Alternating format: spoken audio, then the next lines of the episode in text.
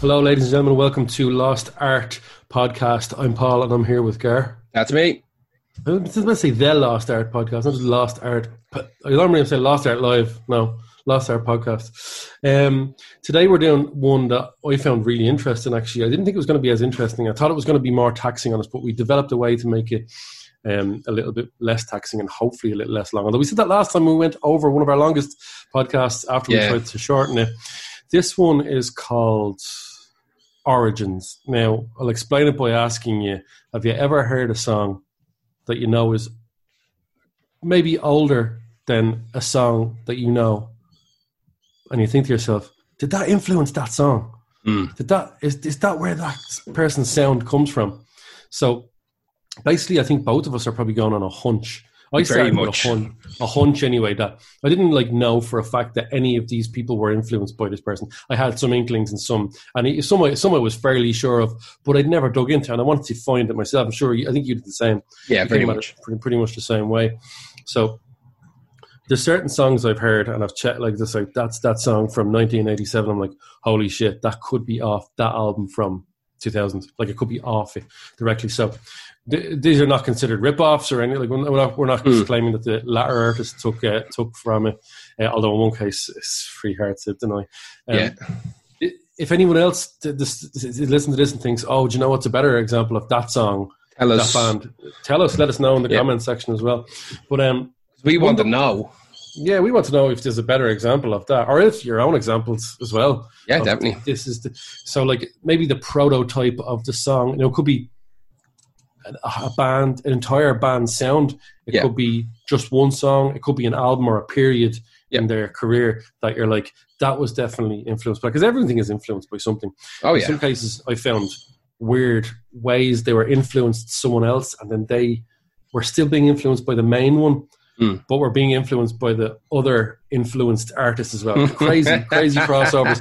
So, so we'll be playing. We'll be playing the the, the original, the art, what we consider is the origin song.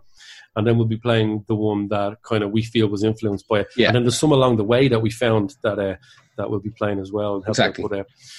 So yeah, um, I suppose let me hear what your first one is. Do you want to explain your own one? Do you want to go into Yeah, so- first or, or whatever? I um I think what I'm gonna do from my ones, just the, the way my brain worked, is I kind of started at the latest. So I've picked for my first one. Yeah. I've picked the song "Drunken Lullabies" by Flog and Molly. Okay, Yeah, it's a great song actually. it, it is actually a great song. Now, by doing this, I've kind of inadvertently, um, kind of torn asunder the the world and come up with the origins of kind of trad punk or Celtic punk, whatever, whatever Well, you want. that's what happened to me with a couple of them as well. We Yeah. thought, I thought it, I don't know what we were thinking, thinking it was going to link back to one band.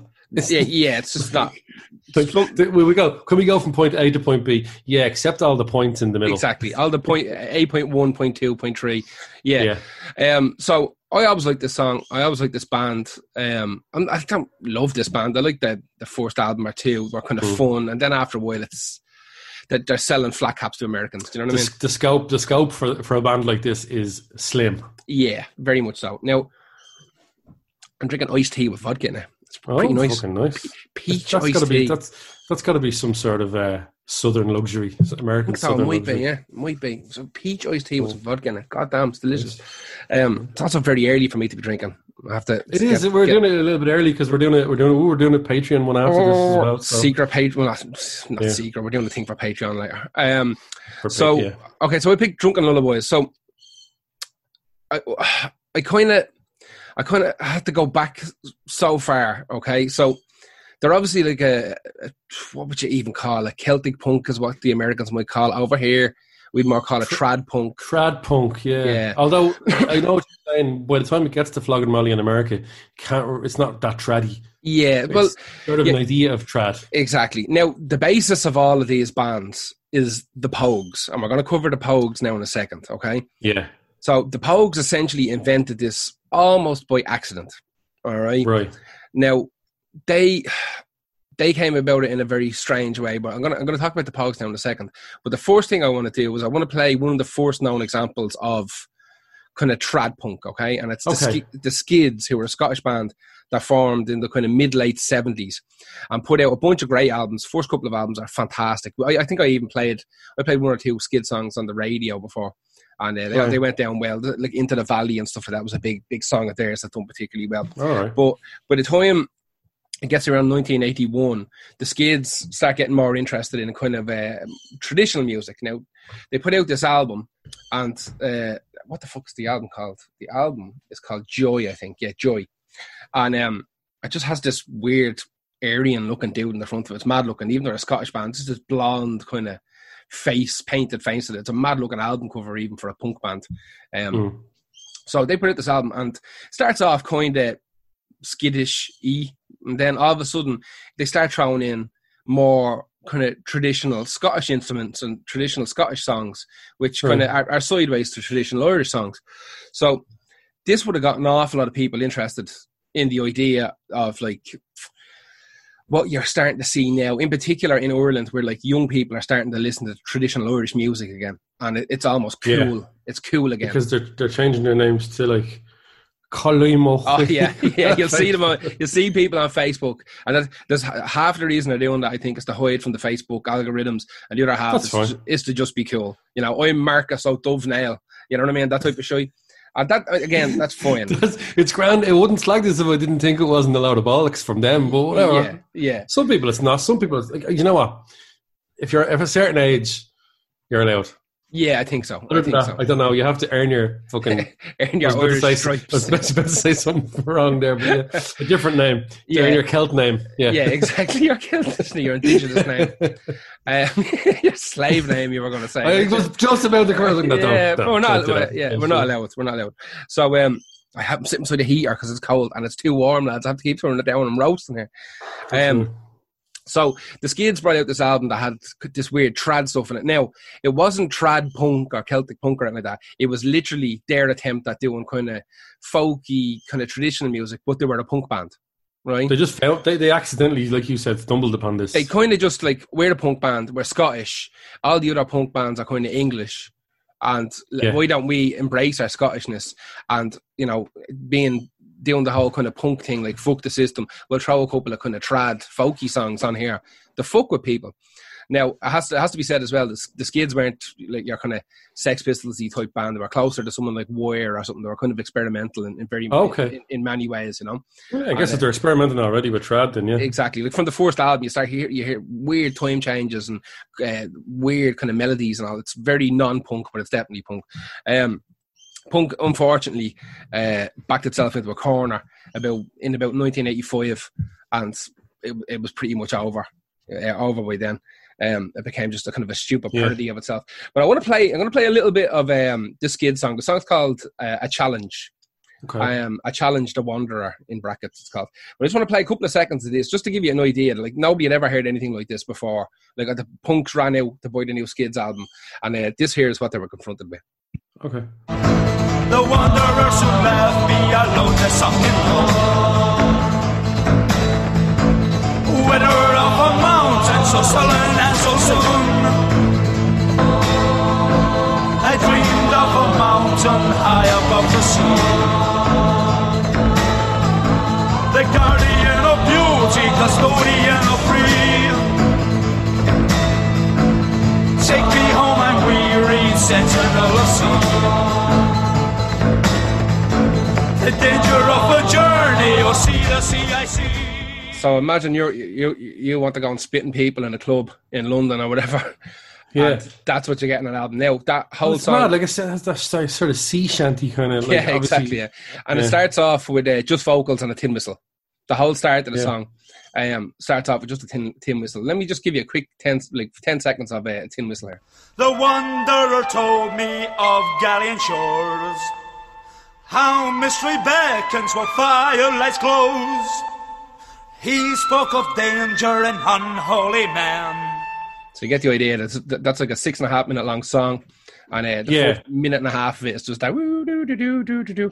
Yeah, if you pull that bit out in the middle of a punk gig with them each other, exactly. Yeah, that's screaming at each other all of a sudden. Yeah. Um. So what you can do is you can that album comes out in 19, uh, 1981. It's about to say nineteen ten Jesus Christ. The album comes Well, out. when- the original sounded like it might have been out in 1910 exactly. or earlier, 18. Yeah. I don't know. so that album, Okay. Joy by the Skids, comes out in 1981. Uh, the Pogues are only starting to get their shit together by now. Now, the Pogues is formed, um, the Pogues are formed by Shane MacGowan and by a guy called Spider Stacy. And um, they essentially all come from a punk background. Uh, like uh, uh, Shane MacGowan was in a band called the Nip- Nipple Erectors, that was a straight up kind of punk band, you know. and uh, Shane MacGowan's parents, both Irish, um, emigrated to England. That's where he was born, but he kind of felt more of an affinity with the Irish side of things than the English side of things. So when the Pogues were getting started, they'd often collaborate with bands like the Dubliners and the Wolfe Tones and all this kind of stuff as well. Yeah. So coming from a punk background, they wanted to play kind of traditional songs. Almost every single Pogue song has like a traditional Irish uh, kind of jig or reel on it, done in their particular style. So Yeah. they would have their own songs and then they would have kind of covers done in their own Pogues way. So they, they had all the traditional instruments. So they'd have like fucking mandolins, accordions, tin whistles, all that kind of malarkey. So they started off just covering Irish songs and then eventually kind of morphed into their own version um, Yeah. of a band called the Pogues, which is a misspelling. They should be called the Pogue Mahones, which the Kiss My Arse um, Yeah. band, but they just kind of, which I think someone spelled it wrong in a magazine or something like that, and they ended up just being called the Pogues. It's too long. I'm not writing that out. yeah, exactly. And um, that's a, and there's a band called the Mahones now, the Mahones, um, Right. which is a, a, a an Irish guy living in Canada has had this kind of tr- Celtic trad punk band for years called the Mahones. Um, they're alright as well. They're decent enough. So what I'm going to do is I'm going to play a little bit of Pogues just to give you an idea of. Uh, Yeah. It's 1980. This band started in 1982. This isn't their first album. This is a couple of albums later. Um, just because it's a little bit more. A little bit closer to what our, our, our uh, kind of doomest key of uh, Flogging Molly's Drunken Lullabies is. So I'm going to play a little bit of uh, Sunny Side of the Street by the Pogues. Right. Seen a carnival like Rome Had the women, had the clothes All I can remember now.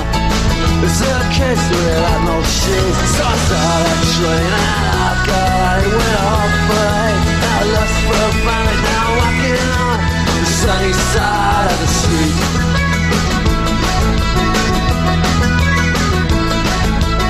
Stand over bodies in Bombay Trying to make it the USA Ended up in that bar Up on a roof with nothing at all I knew that day I was gonna stay right where I am On the sunny side So as you can hear, there's no distortion guitars. That kind of that thing hasn't taken over yet.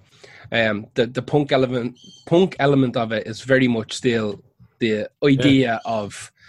Um, Oh, do you know what? I, do you know what I think is it might be an influence on that is Van Hmm? Morrison. That had Oh, a bang of yeah. that had a bang of Brown Eyed Girl off it, Almost certainly and then and then the song is called uh, what was it? the sunny, side, of the street. Yeah, exactly. And he has a song called The Bright Dark Side of the side. Road. Yeah, yeah. The, bri- yeah. the bright side. Yeah, I don't Uh, know. the road- yeah. We're just throwing we're throwing shit out here now. We're throwing it another, out. another Irishman as well. Um, so we're not we can give him back. Um, they can have Part him. of part, parts of the fucking Good Friday Agreement. Yeah, exactly. You can have Van Van the two. man back. Yeah. So you got these lads who have been playing in kind of bog standard fucking three chord trick punk bands for years. Want to do more, and uh, end up that there was supposed to be um, Shane MacGowan and Spider Stacy were supposed to share vocal duties, but it ended up just being Shane kind of singing because he had a little bit more swagger to him, and Spider would do all the backing vocals and play the tin whistle. So put together this band saying, well, why don't we take like the kind of the kind of the, the the style of punk and that we're going to play with a load of gargling us, which obviously got Mm. the got the best of Shane eventually. Um, we're going to play. We're going to get fucking locked, and we're going to play all these jigs and reels, but play it from a punk point of view. That way, all, we're going to be introducing kind of punk fans to something new. They don't have to listen to the same fucking bands like the Exploited and the Clash or whatever the fuck, which they would have loved anyway. But why don't we give them something new to play with? So this was this was a band trying to break out of a pigeonhole. now, by them doing this, they did. I don't think anybody can deny that they created fucking trad punk. Like, there's nothing. Uh, uh, later Yeah. on, towards in their career, you start, you start hearing a few kind of fuzzy guitars and stuff like that start to come in, and Mm. um, some of the lads start guesting on other bands. Now, uh, there's a there's a, another party to bring in here, which is Dropkick Murphys. Dropkick Murphys are not a classical trad punk band by any means. The Dropkick Murphys Yeah, started. you, you had them before. We, we, you picked them on a podcast before Yeah. where they were much more not straightforward punk, but even touching on hardcore. yeah, yeah, more of a, like a hardcore street punky type of fucking. America's weird. It's there's so many different pigeonholes for for these styles of music, Yeah. and they definitely started off like that. It was more working class, minimum wage fucking music is what it was. But the lads were all of. At the start, most of them are kind of of Irish descent, so they, they start wearing a bit of that style. They start bringing bagpipes in, which is not really a, not an Irish instrument in any way. Um, I'm sure somebody was going to pull you up on that. I could Uilleann- be wrong. I Uilleann don't know. pipe, Yeah. pipes are Irish, Yeah. bagpipes No, are yeah, Scottish. yeah, yeah. And um, so they start bringing that kind of stuff into it. It just became this general Celtic fucking thing as opposed to an Irish thing. Now, uh, as the as the Dropkicks career kind of gets out of control, they start playing up to that an awful lot more, an awful Yeah. lot more. Like their lead singer, um, is a guy called Al Barr, and he's fucking uh, like his parents are German or something. He's nothing to do with Ireland or Scotland or anything like that, you know. And um, I think maybe his great great great great great grandfather was fucking Scottish, maybe somewhere along the lines. But um, they start kind of playing up that shipping up the Boston style fucking shite. But like when you listen back to it, a, a lot of their songs do have tin whistles and they do have bagpipes and they fiddles, but they're generally they'll do like a ballady kind of song on an album that uses all that, or they'll use it in like a jokey song. Um, Right. like a piss takey drinking song that they use it in, but the, the vast majority of their albums just guitar, bass, drums, and a bloke shouting about raise the minimum wage or whatever the fuck the Dropkick Murphys have to talk about now. Um, I'm not going to talk too much about Dropkicks because they're a weird side note. They kind of took everything and made Had their own thing. mentioned, with it. though. Has to be mentioned, just a massive part of it. Now, like I said, if we're going to make it to uh, Flog and Molly, who I consider to be like the pinnacle of that that trad punk, that Celtic punk style. Um, it's formed by an Irish guy in Dublin, a guy called Dave King. Um, it was formed here in Dublin while he was uh, he, he had a band. Um, he had a fucking metal band, which is strange enough. He had a band Right. called Fastway, um, with Fast Eddie Clarke from um, Motorhead and Right, with um, Pete Way from UFO. It was like a heavy metal band, and they were signed to like Epic Records or Sawyer Records or one of those type of fucking record labels, and they done particularly well. know this at all. Yeah, done particularly well for a while. Like they've done a lot of touring and shit. But that band eventually turned to shite because I think fucking Fast Eddie was busy and obviously UFO were busy or whatever. It just kind of disintegrated. So uh, Dave relocated to Los Angeles, and the record label offered him a solo album because he had a big strong voice and he had one of them like Wah! Fucking voices, you Yeah. know. So they offered him solo album, and he said, oh, you know, "I'd like to do like an album that brought in kind of traditional Irish elements and all." And the label said, They were like, "Fuck, man, we love it." no, they said absolutely, no, absolutely not. Go, go, Really? and, go and shite is what they said. Oh, do you know what? It's because he said it in L.A. and not like New York or, or Exactly, Boston, especially. yeah. Yeah. Yeah. So um, the band kind of starts. It's, it's a weird one. The official date for Flog and Molly for their formation is 1997. Right? He says 1997 in Dublin. This is where the idea struck him as to what he was going to do. But uh, I don't know about that, right? I don't, Right. Because then, then he says, like, it was really like 1993, but we didn't really have a name. We were just messing around. And I'm like, pick a fucking It was actually the date, day I was. it's Actually, the day I was born. Yeah, exactly. Yeah. Like, I don't even Actually, know. nine months before that, when I was conceived. Actually, exactly. I don't even know what the first fucking what what date that album came out. Was 2002 was the first album. So uh, let's let's let's call it 2000, right? Let's be realistic here, right? Let's not lie, um, because he is, and um, because I I know they released like a live album or something like that before they released a, a recorded album and all, but. Yeah, yeah I, I always go with a debut album. I don't give a fuck. You can have a band. I could say I started a fucking band when I was eight, and I'm only putting the album out next year. You know what I mean? Who Yeah. the fuck is to believe me? Um, so apparently, what happened was he he he got a lot of his mates together, a couple of other Irish lads, a couple of people who were interested in kind of traditional instruments, and they just started playing uh, traditional Irish songs in this bar called Molly's in Los Angeles. And they, I think it was hmm. every Monday or Tuesday night they'd go in there and just sit there for two or three hours drinking and smashing points and fucking playing songs. And that's where the name of the band came from because uh, pretty much everybody who played those sessions with him ended up in the band. And he said it was just they felt like they were flogging a dead horse because we're going back to this this venue every single week and playing the same old show every week, and it was like their little fucking safe space. So they called the band Flogging Molly. Right. and uh, it's not a particularly good name. It's not a particularly good story behind the name. Oh, it works for that kind of music. though. Exactly, it's perfectly fine. Now, Flog the, and Molly. yeah, Flog and Molly. He does actually Like, say sounds like, like Flog and Molly. Yeah. No, but we're talking about Oh, like an fans. Yeah, yeah, they're fans. Now they Like they Flog and Molly. it took a while for them to take off in, in the states. Uh, they had a song on uh, Tony Hawk's. I think it was three or four, and that was the beginning of it for them. Then that was fucking. Uh, this song music, actually music breaking career. Exactly, yeah. It was actually Tony this Hawk. song, I believe. It was Drunken Lullabies, might be on Tony Hawk's 3 or 4, I can't remember. And because I remember I listened to it going, that's really good. And then some magazine gave it away free on the CD. It's just, it was handled perfectly right. It was the right time because Dropkicks were fucking huge, all that kind of shit. you know. Yeah, It was, everything was just, it was working. I think I prefer Devil's Dance Floor. Devil's Floor was a great song. Great Jesus, song. that's a great song. This is good as well, though. It- this this is their top song, so uh, this is kind of what I went I wanted to go with, Yeah. just because it has it has all the, the the jiggy shit that, that you'll hear. I'm gonna play a couple of seconds over here. Yeah. Um, what we play, we play it from the start, I suppose, because that's the only, the only thing that makes sense. Um, just It's all so- about the start of songs. exactly. So here, here's the start of it.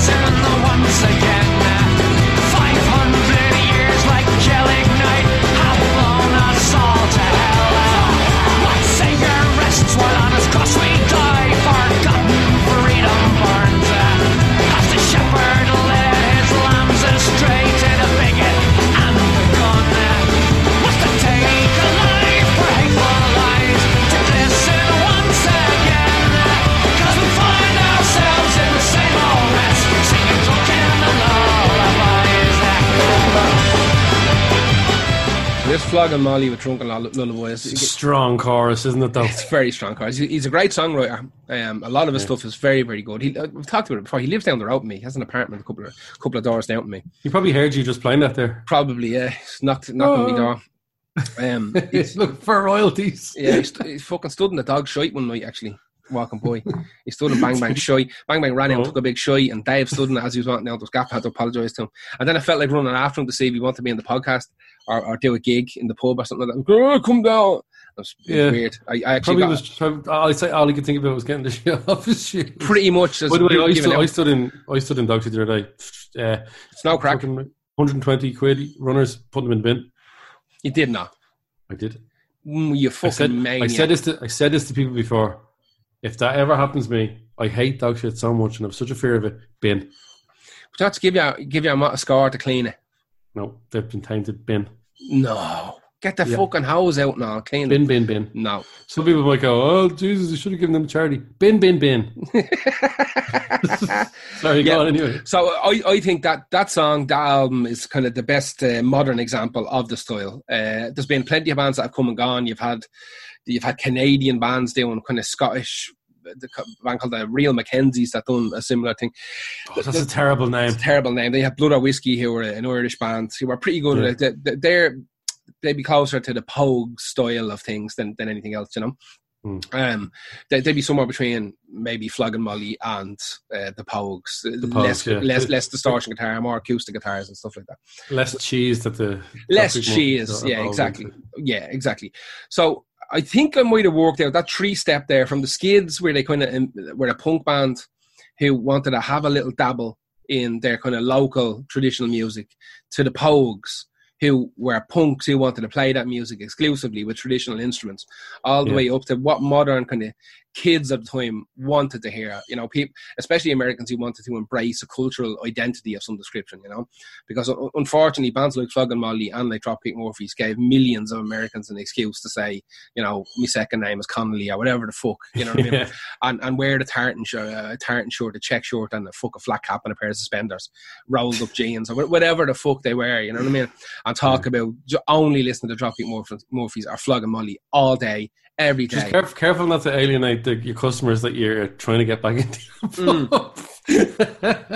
like Um, like, listen, there's loads of this music that I that I do enjoy. I just Uh, listen, yeah, to, yeah. listen to it all the time. It's it's a it's a bit fucking much. But you know, I'm the same with fucking all music. To be honest with you. True. Um, I couldn't listen to anything all the time, but I think that that's a that's a decent run there from the Skids to the Pogues to Flogging Molly. I don't know how. I mean, obviously, like I said, you've got you, you'd have lads like the Dubliners in there who were doing straight trad, but were doing it almost like like like, like rock Yeah. stars. You know what I mean? And do you think that the Skids influenced uh, the Pogues? almost certainly, it would have been the the Yeah. eye, eye opening time.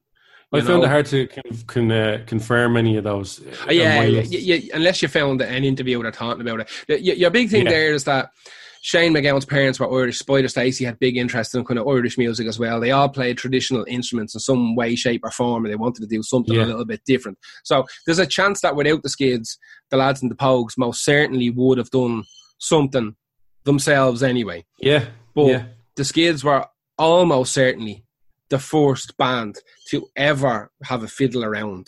It's crazy because my, my, my one, we'll get into it whenever, um, Yeah. it just worked out exactly the way yours just did. Mm. I think. It's just some things have a linear line. Up. Some of these other ones don't.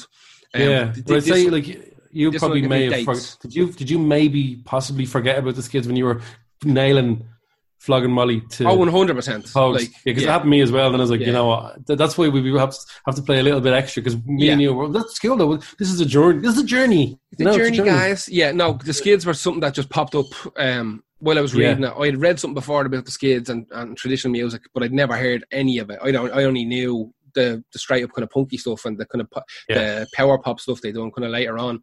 And I didn't know any of this kind of shit, so I had to go down that rabbit hole. I only went down it briefly because I just wanted to introduce people. To No, so, yeah, same with it's cool though. But that, that's that's kind of what I was, hoping that would come out. We, we, this is the, we're going on a hunch and we find new things uh, Exactly. within that. Yeah. Exactly. Anyway, that was my first one. So that was a, a, a brief history or the origin of uh, traditional Celtic punk, whatever the fuck you want to call it. Who was your first one? Yeah. My first one is Peter Gabriel's Intruder and Nine Inch Nails' is Piggy. Like the idea of Peter Gabriel influencing Nine Inch Nails directly has always interested me, but not interested me enough to spend 10 seconds on Google. Hmm. Until, until now, or wherever. But I, I just always, from the first time I heard Peter Gabriel's third album, went, holy shit, that could be the downward spiral. Yeah. Like, li- I think I've talked about this a few times on the podcast, but now we can actually really go into it. So, if you want to play a little bit of Intruder there, um, yeah, you might get a an idea of how. I, I'll, I'll get into exactly why I think they did. Um, yeah, go on. Sorry, I'll talk. yeah, talk no. Here, here we go.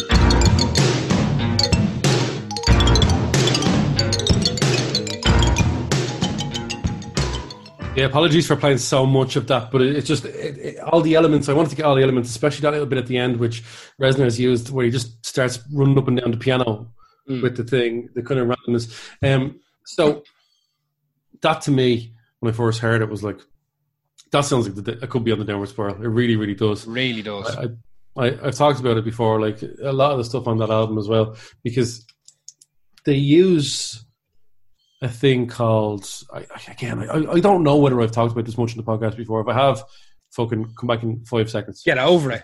Fifteen minutes. I get over it. Listen to it. fifteen. uh, Give me fifteen seconds to explain. So they created this drum sound called a gated reverb uh, drum sound, which was actually created by Hugh Padgham and Steve Lillywhite when they were working on XTC's uh, Drums and Wires album. You can hear it on Making Plans for Nigel, Yeah. the first song. Then it gives it a really kind of punchy effect. So if you think of that reverb, gives it a bit of distance, and the gate pulls the sound back, it quietens the sound like quickly. So it's like it just gives that industrial feel. Mm. So Peter Gabriel used that. Uh, it's the same guy as produced his one uh, less than a year later, um, and he decided to take the cymbals off his drum kit because uh, Phil Collins was actually playing on the album. Phil Collins then went on to use that sound to much more extremes in in the air tonight, which Mm. is why you hear that gated drums, iconic, punchy, distanty, sort of echoey, but dying off super quickly sound. Phil Collins comes Um, up on one of mine as well. Oh, does he? Yeah, Yeah. cool, cool.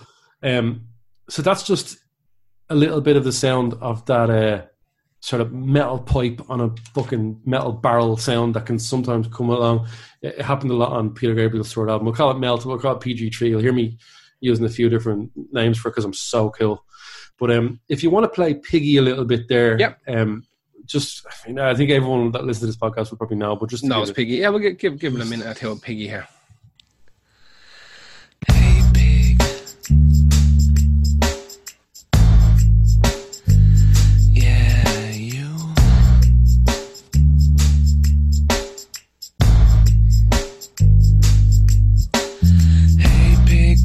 Piggy,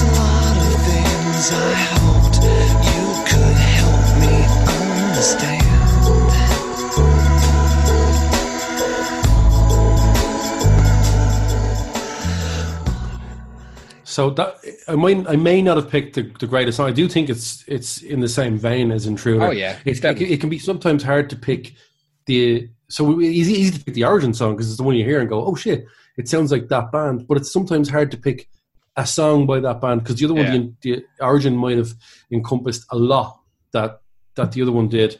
Yeah. Um, so, but I do think that the slower version of that is not a million miles away from Intruder. So, I know that most industrial bands are influenced by either Throbbing Gristle or and or and or Skinny Puppy in some ways. But I want to know, shit, like before I launch into this Peter Gabriel in the downward spiral, I wanted to see if Peter Gabriel himself may have been influenced by Throbbing Gristle. And this was a stretch that I expected to not yield any results, but I wasn't. I don't know. You be the judge, guys. You be the judge. Yeah. This is interesting. So he's not quoted anywhere in saying anything about Throbbing Gristle, um, who have been releasing music since '77. Yeah. He was on, he was on his second album in '77 or '78. Uh, Intruders from Peter Peter Gabriel 3, which is 80. But in 79, Throbbing Gristle, Gristle released 20 Jazz Greats, which is fucking mental. It only has a few coherent, what I would consider coherent songs. Yeah. The rest is just, they're, they wouldn't consider songs, they're pieces. Do you know what I mean? They're really unnerving and it's fucking brilliant. Um, but actually, just, yeah, do you know what? This isn't a million miles away from the two things we've just done, and this is seventy nine. This is a year before Peter Gabriel, and whatever fucking nearly twenty years before. Don't, And don't, don't do the maths. Yeah. Don't do the maths on that. Yeah, Don't give- do the maths. Don't do, please don't do the maths. Just give that up. Black. Right, this is Throbbing Gristle.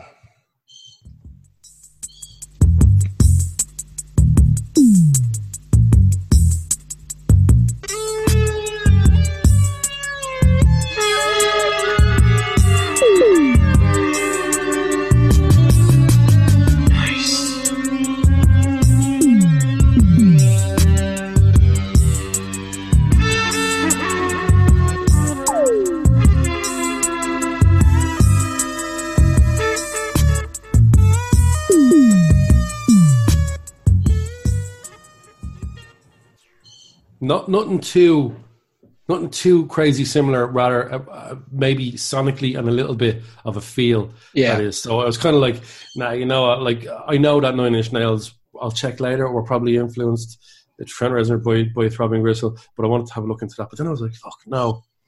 I, I was think I was actually just loving how amazing the cover of twenty jazz funk greats is because that doesn't that's not jazz, and the album cover looks like honestly fucking could be the Beach Boys or something like that. They're on, they're on, they're on the edge of Beachy Head, which is Yeah. the number one suicide spot of England.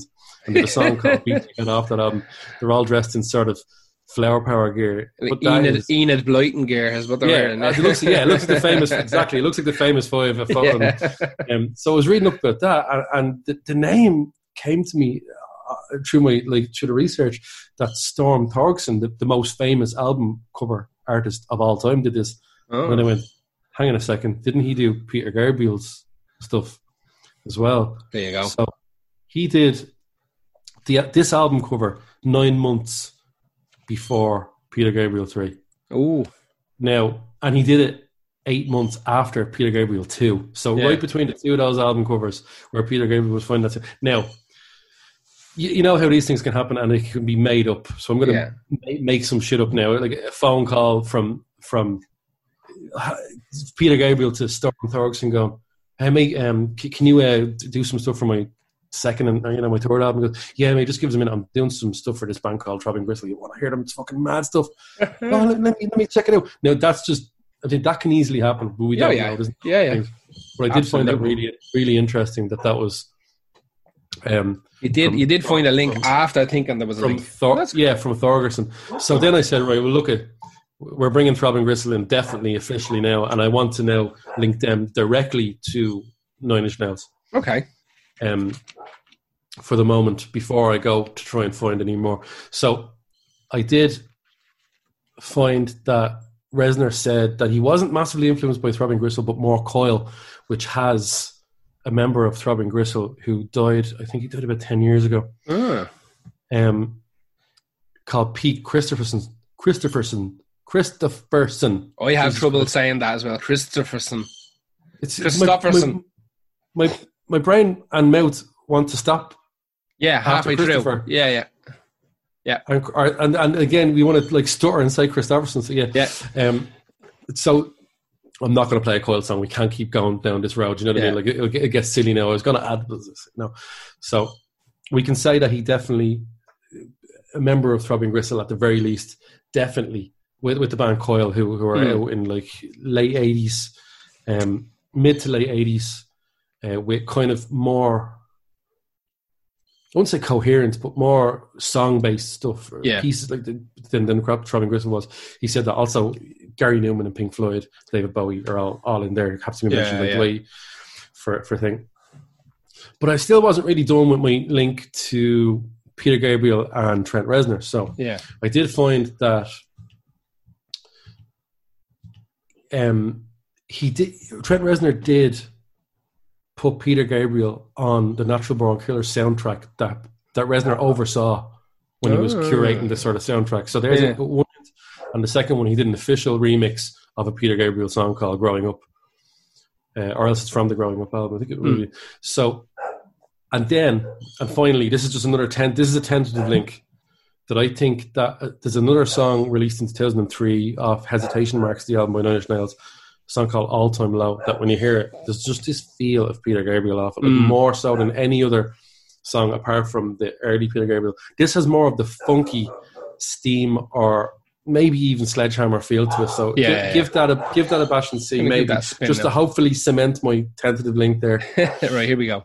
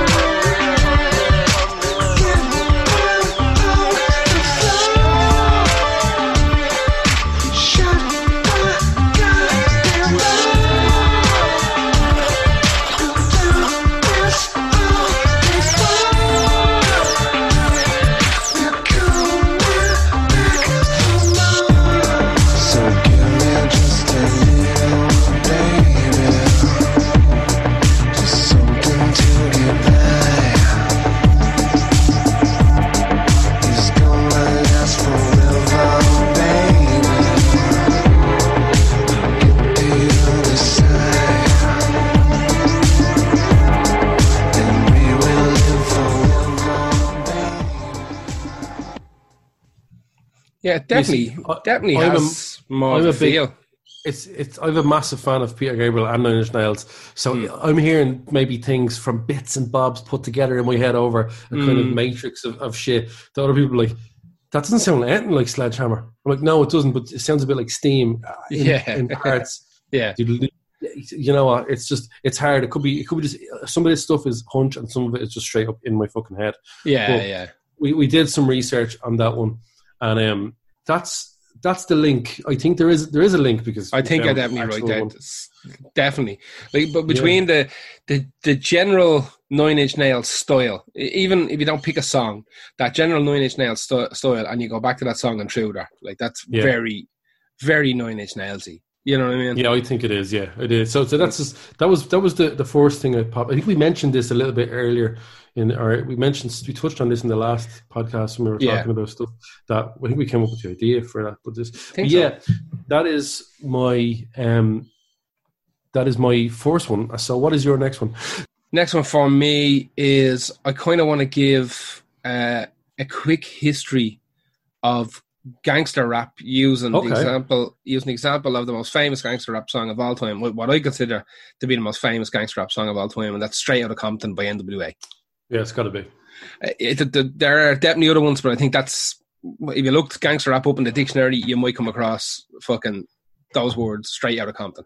Um, so maybe fuck the police, but I think straight out of Compton's more street level stuff. No, I was just thinking about it right there. Yeah, Fuck the police is directly at that. Straight out of Compton is them talking about being bad cunts. exactly. So a lot of people we're gonna we're gonna do three songs as the last one as well.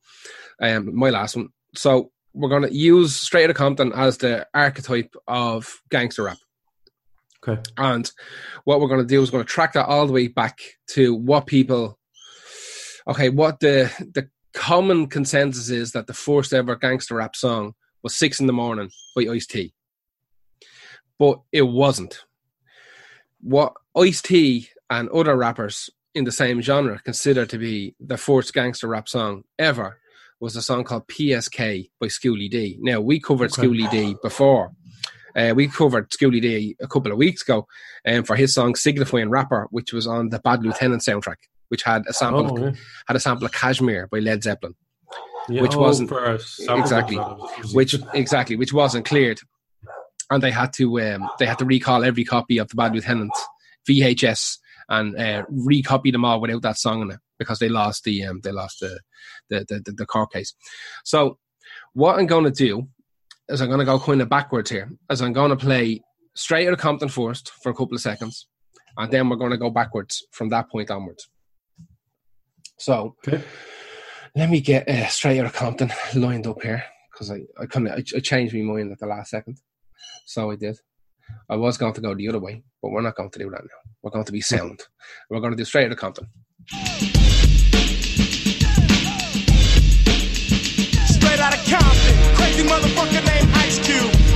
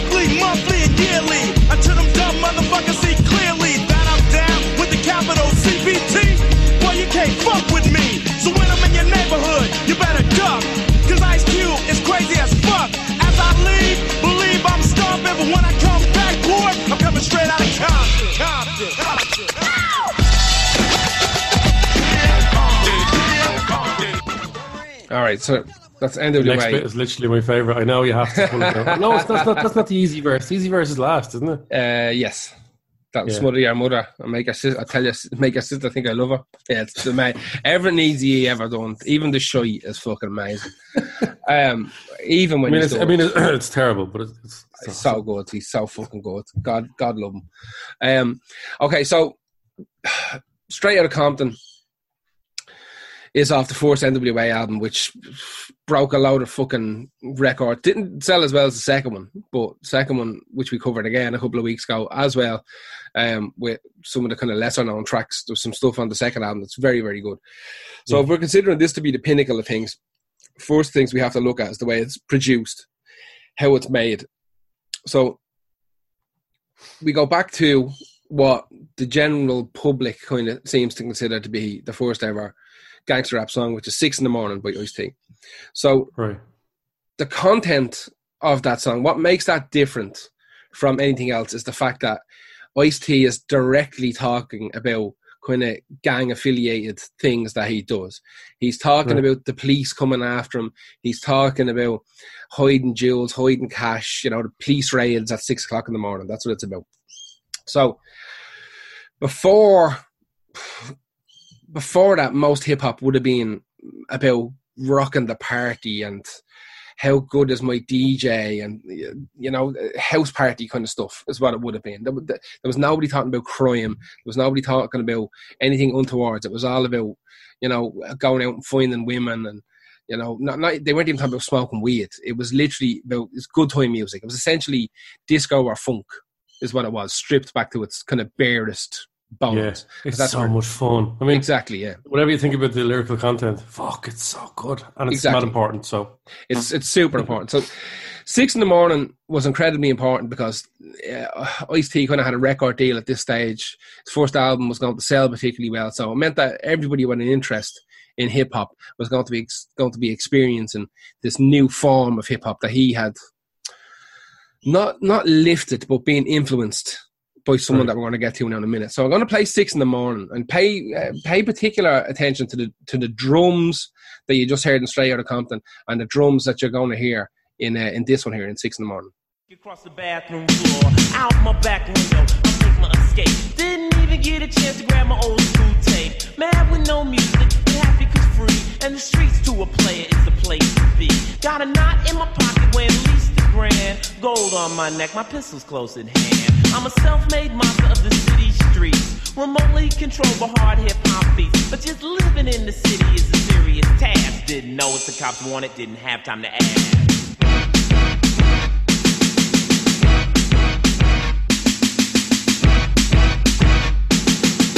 Word. See my homeboys cooling way, way out. Told them about my morning cold, bugged them out. Shot a little dice till my knees got sore. Kicked around some stories about the night before. Posse to the corner where the fly girls chill. Threw action at some freaks till one bitch got ill. She started acting silly, simply would not quit. Call us all punk pussy, said we are one shit. As we walked over to her, hoe continued to speak. So we beat the bitch down in the goddamn street. But just living in the city is a serious task. So that's six in the morning by Ice T, right? Especially you can hear easy that his style is. Yeah. No, no, no, no, no. Yeah. it's actually even got, Very in one little fight. My mom got scared. scared. That's like everyone takes that. Everyone. like it's actually adding like the pitch to a rap, which exactly. Now, eventually they kind of they kind of completely dropped. Eh, almost entirely. Now, what we're going to do is we're going to go back to Schooly D. Now, PSK is the name of the song, and Six in the Morning are not a million miles away from each other. Like they're almost clones of each other. Now, I thought, yeah, I thought it was six in the morning. That was de- pin- everyone And thought. I, I thought it. And, it- uh, like, there's- there's- was the Zenith or the the prime the primer or whatever? Yeah, like the, the proto gangster rap song. Like it was just, it was important because it was, uh, it was out there. It was more accessible to everybody else. Now, Schooly D was like a Philadelphia rapper, um, that like all the rappers liked, but he never really, he would always kind of stayed a little bit underground, you know. So PSK, which stands for Parkside Killers, is uh, what is considered to be the first ever gangster rap song. Now, what's interesting about it is that lyrically, it's very vague. Like it's very vague. Like uh, PSK were making that green. People always say, "What the hell does that mean?" P for the people who can't understand how one homeboy became a man. S for the way we scream and shout one by one. I'm knocking them out. K for the way K for the way my DJ is cutting other MCs. Man, they can't say nothing. Rocking to the brink of dawn. I think Code Money. The time is on. Like it's like there's nothing. There's nothing there that me and you would read and go, "What the fuck is this?" Like it's nothing. Mm. Nothing mad. Like the last. Uh, Are they are they testing out the? Yeah, one hundred percent probing everything there. Another Mm. lyric: uh, driving in my car down the avenue, towing on a J, sipping on some brew, turn around, see the fly young lady, pull up to the curb and park my Mercedes. Saying, "Fly lady, now you're looking real nice, sweeter than honey, sugar and spice." Told her my name, is Schooly D. Like, That's today was a good day. Yeah, exactly. Which in itself is not a gangster rap song, except he does mention AK. But like, yeah, that that is like setting the scene for a lot of stuff that came after. pretty much. I mean, there's the word "fuck" is in there. It was talking about uh, riding a woman, uh, like What do you mean, full full sex? Like, yeah, like full like like penetrant Fuck. sex where the bit you goes in. Yeah, exactly. Okay, that's mental. exactly. Like there's one lion that says I should shoot you dead. Um, but like again, this is it's and, all and the rest of them were just like, "I did shoot you dead." We got, he got away with saying, "I might." Now we can say, now we can say he did. like now the lads can literally like uh, there's not it's no holds barred essentially. So uh, think of six in the morning, what you just heard, and think of uh, now listen to this PSK by Schooly D. Right,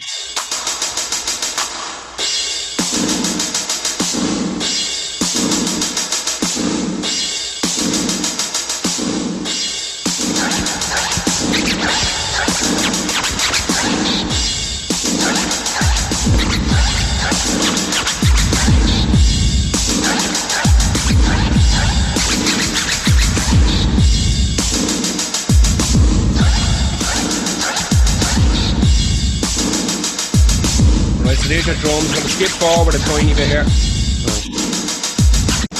One by one, I'm knocking it out. Came for the way my DJ cut. Other MCs, man, you ain't say nothing. Rocking on to the brink of dawn. A Beethoven when your time is on.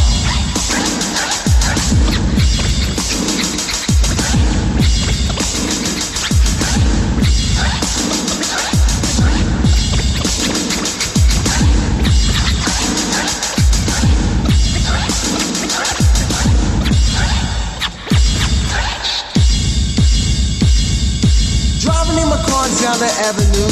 Towing on Corner J sipping on some brew. Turn around, see the fly young lady. Moves through the curb and park my Mercedes. Said fly They're not far off being the exact Oh, same yeah. song, right? The I same agree. cadence. Even Ice T said himself he took that cadence from Schooly D. Uh, Schooly D was the influence for him.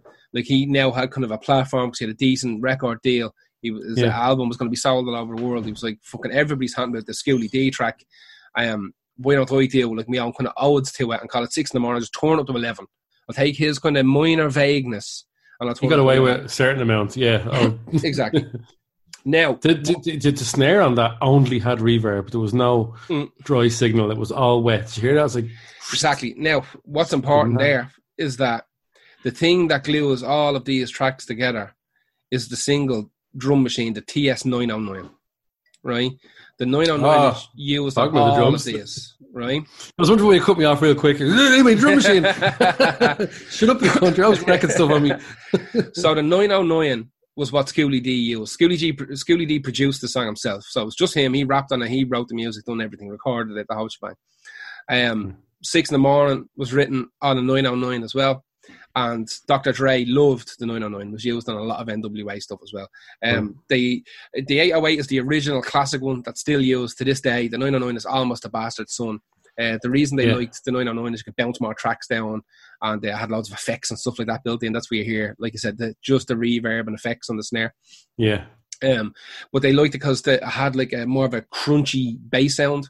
When you go back to like the more early eighties hip hop, you'll hear the boom, boom, boom bass drum. Yeah. That's the 808, and you hear that. I love that. You hear that's the 909. So what a lot of them done was they used 808s and 909s. Also, the 909 had MIDI capabilities. It was early days of MIDI, so they loved the fact that they could like write all their songs onto like fucking five and a quarter inch floppy disks or whatever it was, and then Yeah. come back to them a month later and mess around with them again. Oh, know. yeah, yeah. So the 909 was one of the first machines to have this. Now, cost I looked up how much it cost. It cost like sixteen hundred dollars back in the eighties. Jesus. So there wasn't that many of them doing the rounds like at all. It's almost as if they would have to turn to crime to buy one. Strangely enough, strangely enough. Maybe, So yeah, no, I'm just saying in certain certain neighborhoods, you'd be thinking, where did you get that drum machines worth Mm. sixteen hundred quid? I know growing up in my place, if someone had a six hundred euro drum kit, you'd be thinking, hmm, Dealer, Hmm. straight up dealer. so that beat that was used there in uh, that song PSK was a really famous beat. Um, it was, loads of bands have taken that beat and messed with it and come up with songs of their own. Uh, even uh, Siouxsie and the Banshees have a song called "Kiss Them for Me" that uses that beat. They sampled that entire beat and used it in one of their songs. That's fucking mental. that, Um, could, that that could work on so many different. oh yeah, it's just this bog standard pop, industrial, f- obviously more hip hop. Exactly. Uh, Phil Collins loved the 909 as well. We were talking about Phil Collins earlier on. He was a. big when, when when he heard what um, hip hop artists were doing with the 909. He got one for himself. I think most of the drums on Sussudio are done on a 909 Oh wow! um, as well. You So thought he would might have been a purist, being a, like a No, she loved all the electronic drum kits and all that shit as well. yeah. Um, he was one of the first. He had he had those like fucking hexagonal fucking pads. Do you remember those? oh the Simmons the kits. Yeah, I'd love to get dum, one of those. dum, yeah. dum, dum. They're fucking My great. mate was telling me they fucking break like no say Probably made of ceramic they are. I think like I think if ever I was to play live with the stuff I'll be doing, I'm going to get fake ones of them. Just pad them on the outside. Yeah, probably. Because I do love that hexagon. I think Simmons kits. I think they're called. Yeah. that deadly looking. Uh, but that 909 was like that was their unit for hip hop production for so long. You had like KRS One, Public Enemy, uh, Jazzy Jeff, and the Fresh Prince. Like like everyone fucking used the damn thing. But Dr. Dre was mad for it. Was absolutely mad for it, and uh, that's where you would have got, like I said, going from P from from that PSK song, which is uh, him Schooly D trying to rap about things he sees around him as opposed to the normal kind of party bullshit that you would have heard Yeah. all the way up to six in the morning, which would have came very soon after, a year or two after PSK came out. That six in the morning was released, and that's what Yeah. opened everybody everybody's eyes on that first album, which was uh, Rhyme Pays, I think is the name of that album. And then a couple of years later, you've got Straight Outta Compton, which sounds like Dre is that good that Straight Outta Compton sounds. Oh, sorry. Straight, Straight Outta Compton's only a couple of years after six in the morning. yeah, yeah, Oh, right, okay. maybe four or five years, maybe. Yeah, yeah. um, but you can hear by the time the guys in NWA are recording, you can hear how good the equipment has become. Like the, the production Yeah. difference between even six in the morning and Straight Outta Compton. Like Straight Outta Compton sounds like it could be released now. And it- yeah, it- and, and, and six in the morning in PSK, they, they, they don't whatever way they're recording those, that not- time. those drums aren't leveled or mixed or anything. No. they're they're so harsh. No, I think that's a great part of the sound. Yeah, Well, that's. I mean, obviously, yeah. you have to, if you go back to the eighties, when one of the big things would have been like breakdancing and stuff like that as well. So, um, like eh, eh, rapping in the kind of early late seventies to mid eighties, it would have been the changeover from rappers. Rappers weren't the, the, the focal point of hip hop at all. It was all about the DJs and the break beats and the dancing.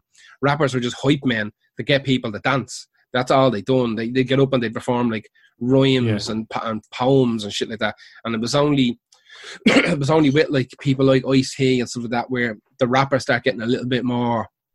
They, they went to the forefront where people wanted to hear the message of the rhymes as opposed to just dancing to the beats. Yeah. So yeah, around the kind of uh, Ice T era and even the Schooly D era it would have been kind of the classic changeover period from someone like Schooly D. He was going to produce his own stuff and he wants people to be able to dance to it, but he's also going to rhyme and use his own lyrics over, it, so he gets to have a message as well as making people dance. Uh, Mm. Ice T decides I'm not going to do that for this song. I want this to be like a pure dirty crime song. And like at the time, six in the morning when that came out, like that must have been like one of the most controversial fucking songs of Absolutely, all time. yeah. Like now, you're laughing at it, like your, your child would say something worse, but like, like at the time, fucking hell. And then you jump straight up to NWA with songs like Straight Outta Compton and Fuck the Police.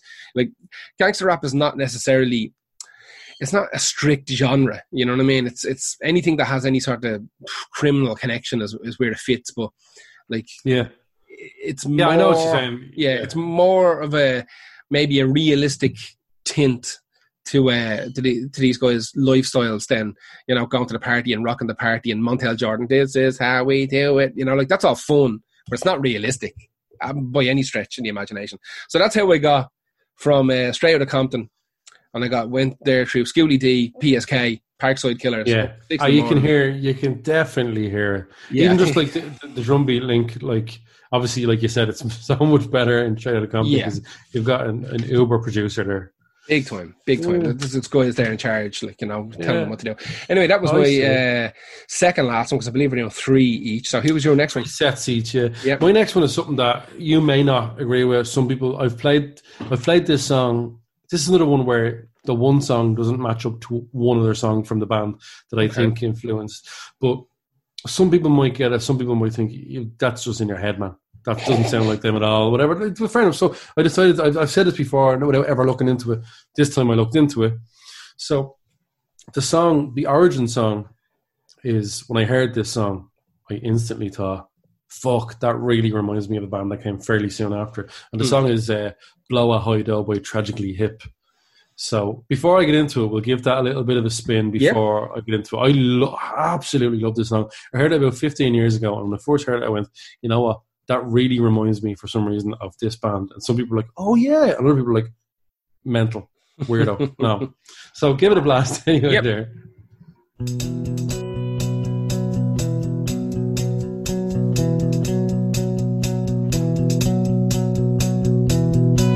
They shot a movie once in my hometown. Everybody was in it from miles around. Out at the speedway, some kind of Elvis thing. Well, I ain't no movie star, but I can get behind anything. Yeah, I can get behind anything.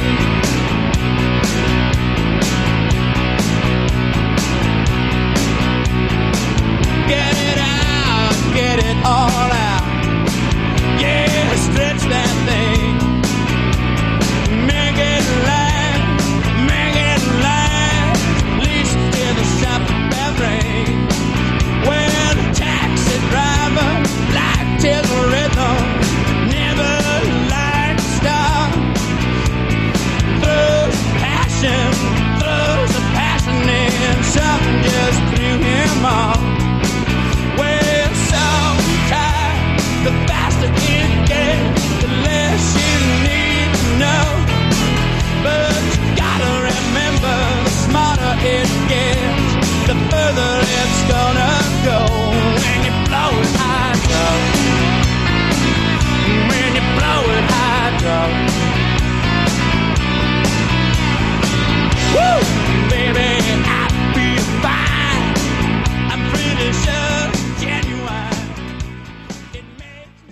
I'm about to drop the bomb now. Okay. Some people will just go, absolutely not. But to me, there's a bang of Pearl Jam after that, like a strong bang of Pearl Jam. There is, yeah, I can hear it. You hear a bit of it, or like, would, would you say it's yeah? No, uh, I don't see. I was never the biggest Pearl Jam fan, and I don't hate them by any means, but that song there done all the things for me that Pearl Jam done as to why I was never mad into them. It's got that reverby, reverby, bluesy fucking because one of the guitarists is bored and doesn't want to play with the other one's playing, and then your Right. man, uh, it's your man's a grand singer as well. Like it's listen, it, it definitely has a Pearl Jam tint to it. You might have to ask Yeah. a Pearl Jam expert, but they might look into too much that they'll disagree with you. I'm not a big Pearl Jam that, fan. that element as well. Yeah, I'm yeah, not a right. big Pearl Jam fan, and I can definitely hear uh, some. Uh, I have absolutely lost the ability to talk today. It's fucking left me. No, It's I'm left telling you me. right now, this is happening to us the more and more we're in lockdown. The less we're speaking, it's like writing. It's like your handwriting. It goes to shite. Talking goes to shite. I can't You know, even can- write anymore. It took me. It took me a week to write th- three pages of notes for this podcast because every no, not because of my own fucking absolute gobshiteness. It's every single time I'd, I'd start writing. I, on- I only do me writing when I have the boards out, and the parrot is obsessed with pens. So that parrot comes over and grabs the pen, and I have to fight the parrot for the pen. And even if I give him that pen and take up another one, he wants my pen. So I have I, ha- I had to learn. I have a photo of it. I have to learn. I had to learn how to write with a parrot on a pen. I swear, I have a photo of it. I actually have a photo of it. That's amazing. yeah, the, the parrot balancing on the pen, and he's lashing it out of it. And I have to make sure that the safety cap is on because if I take the safety cap off and I've just got, you know, look on the normal pen, you got that little plastic stud that stops the tube from falling out. Yeah. He, he loves them and he peels them off and tries to chew on them. So I have to leave the cap on the end of it to stop him getting it. But I had to learn literally, and it's like it's like the way a caveman would write, like a fist. The balance, Yeah. the, the balance, like like a fucking child learning how to write. Oh, my You know what that reminds me of? Someone said before, Limp Bizkit sounds like people who Right write with their fists.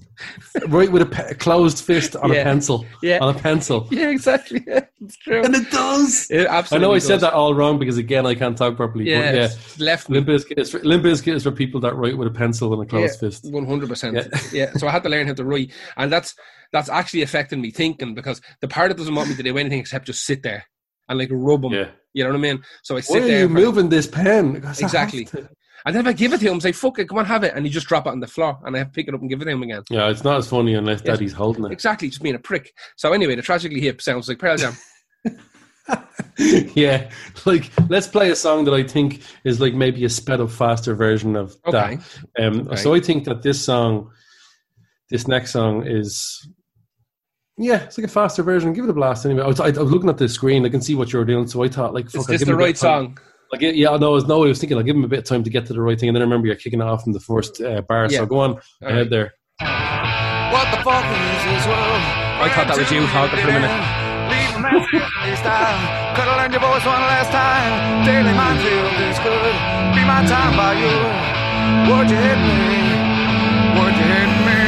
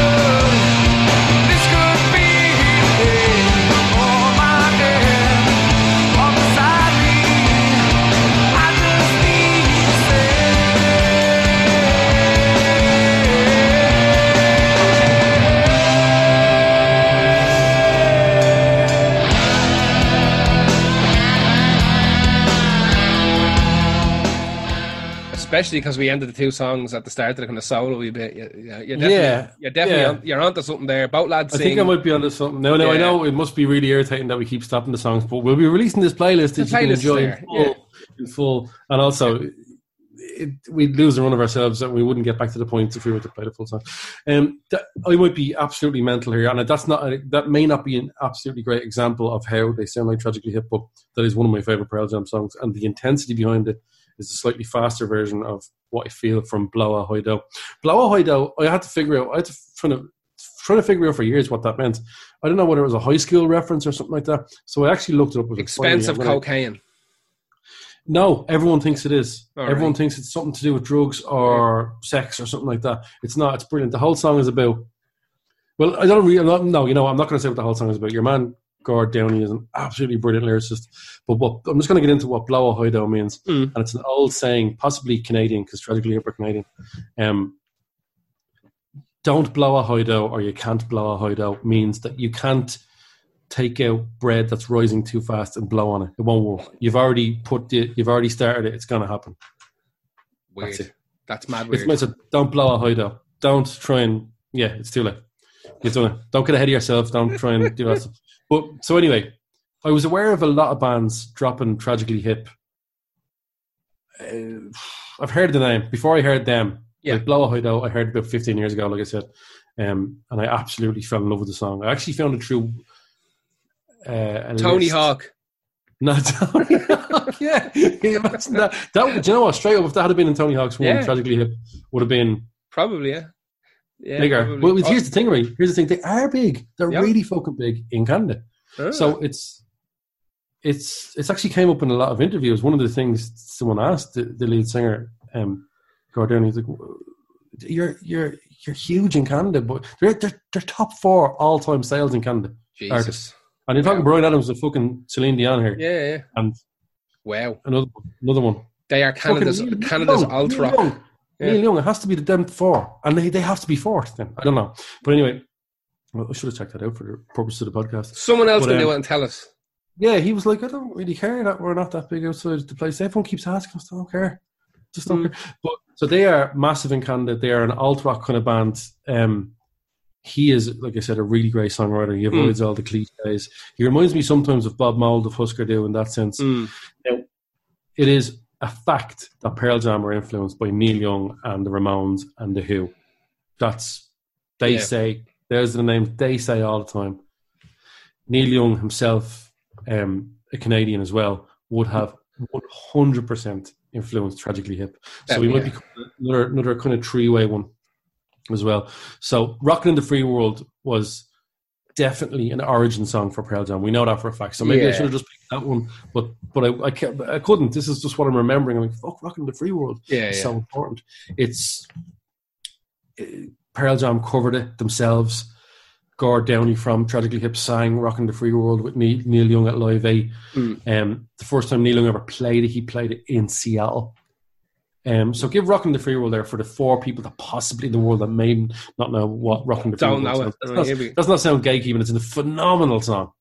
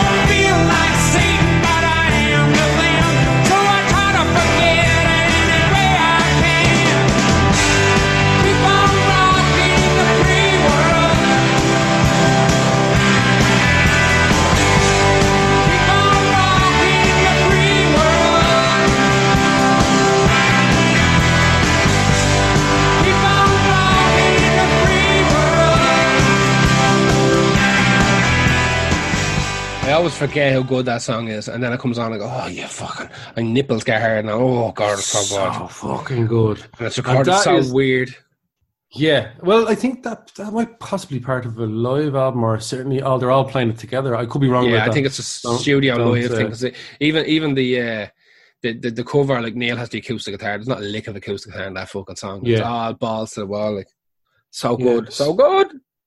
So like that's that's an un, absolute origin song for uh, grunge in general. Yeah, And we've talked about grunge before being not really a grunge is not really a, a real genre. No. we've talked about this before. Yeah. because if you pick the main players, Soundgarden, Pearl Jam, Alice in Chains, Nirvana, all sound different to me. very much. Now, you might get a bit of classic rock crossover between Soundgarden, and you get members crossover between Yeah. Pearl Jam and Soundgarden. But then you've got Alice in Chains, who were more metal, Very, and yeah, very different. Nirvana, who were more punk. Yeah, So grunge is a really fucking hard one to put down. Yeah, it was a name thrown out. It was a set, jumpers, lads Yeah, that just- wore jumpers. yeah. It's literally all it was. Lads who Yeah. wore fucking jumpers. And told me heater back on now. Get up there, you bastard. Get a blast. Oh, really? Well, they have my window open. It's cold. And Yeah. uh, you get start sweating for a while. It's just- when you're sitting on top of a heater like this, you can't. You can never get the balance right. Yeah. So I know that I know that Tragically Hip are influenced by Neil Young. I know that Pearl Jam are influenced by Neil Young. The tragically hip even sounds like a Neil Young song title. It does actually, yeah. Yeah, It's really fucking good now. Honestly, is. just listen to some of their stuff. That I can't. It's it's disrespectful to say they're underrated because they're highly rated in Canada. yeah. It was just in, in our circles. Like I'd heard, global scale. Yeah. yeah, I'd heard the name a thousand times, and that song you just played for me is the first time I ever listened to the Tragedy Yeah. and I've been hearing that name for fucking 25, 30 Well, years. like you said, you're probably burnt out with that style of music. But in '89, when they released that, a year, uh, so two two years before Pearl Jam released Porch, which is what we played, um, I think you wouldn't have been sick of it then because it's classic rock. With Oh, yeah. either either a political or a much more gloomier.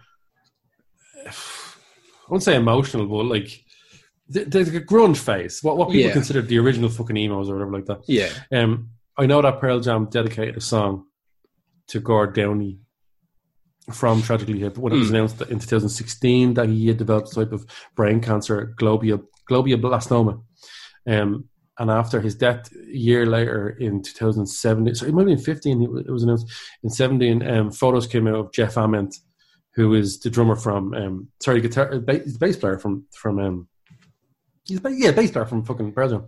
Um, he, he had t-shirts saying Gord fucking Downey, and it had come come to light that he had saw a fan in the audience. Yeah. I think it possibly in Barcelona, um, wearing it, and he went, Let, "Let's swap shorts," And that kid was like, "Oh, fuck it!" That's what you wore that. You know, for the moment Yeah. someone points out you're wearing a swap Yeah. so, so um, deadly, deadly. and Jeff Ament is from Montana, which he is as himself has admitted is fucking might as well be Canada. Yeah, pretty much. You know what I mean? So I reckon uh, again, it has come out to light that the Pearl Jam are, are massive fans. They they also they they yeah. There's a lot of stuff crossover. You'll see them mentioning. uh, It's really hard. The internet is now flooded because of Gord Downey's death. Pearl Jam's um, tribute to him is all you can find. But before Yeah. that, very difficult to find anything before his diagnosis or before his um his death. So wading through some of it, I found that kind of stuff that they were saying that they had met up with tragically hip loads over the course of the years. Mm. Naturally, you would on ven- uh, on tours and on, on festivals and stuff like that. But it was only really when he died that they come out going, Jesus Christ, we loved that band. So yes, Yeah, yeah, yeah. they did love Tragically Hip. Whether their influence, see, timelines are very close. We're talking a couple of years in the difference. Tragically Yeah, was out in 80, 87, released their first album in 87, and this was 89. Mm. Um, but Pearl Jam also had that lighter side, the acoustic stuff that Yeah, yeah. They love that, didn't. as well. Yeah, you didn't hear much of, let's say, Nirvana doing. You, Nirvana obviously had a famous acoustic album, but it still was a, an amazingly diff, must have been really difficult interpretation of Yeah. doing that on MTV, and it's fucking unreal. All the best MTV unplugs are grunge. I'm fucking says. Very much so. Really, they are though, and they're- and uh, Alanis Morissette's Hmm. actually could be classed as grunge as well. Could possibly fit that. Yeah. Yeah. So let's just have a quick listen to Wheat Kings, and you might hear some stuff like Daughter and a lot of Pearl Jam songs that are just those sort of calmer, calmer aspects of of Pearl. You might hear it in Wheat Kings, which is a, right. a big song for for Hip and a great song as well. All right, here we go.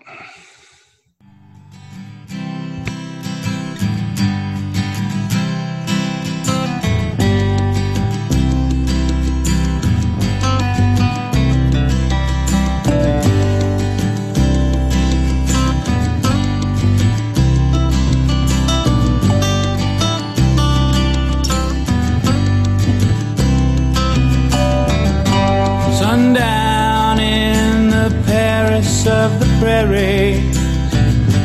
We kings have all treasures buried. And all you hear are the rusty breezes pushing around the weather vane Jesus.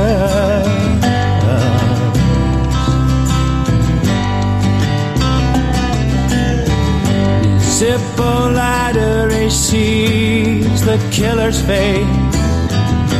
Maybe it's someone standing in a killer's place. Twenty years for nothing, well, that's nothing new besides. No one's interested in something you didn't do. We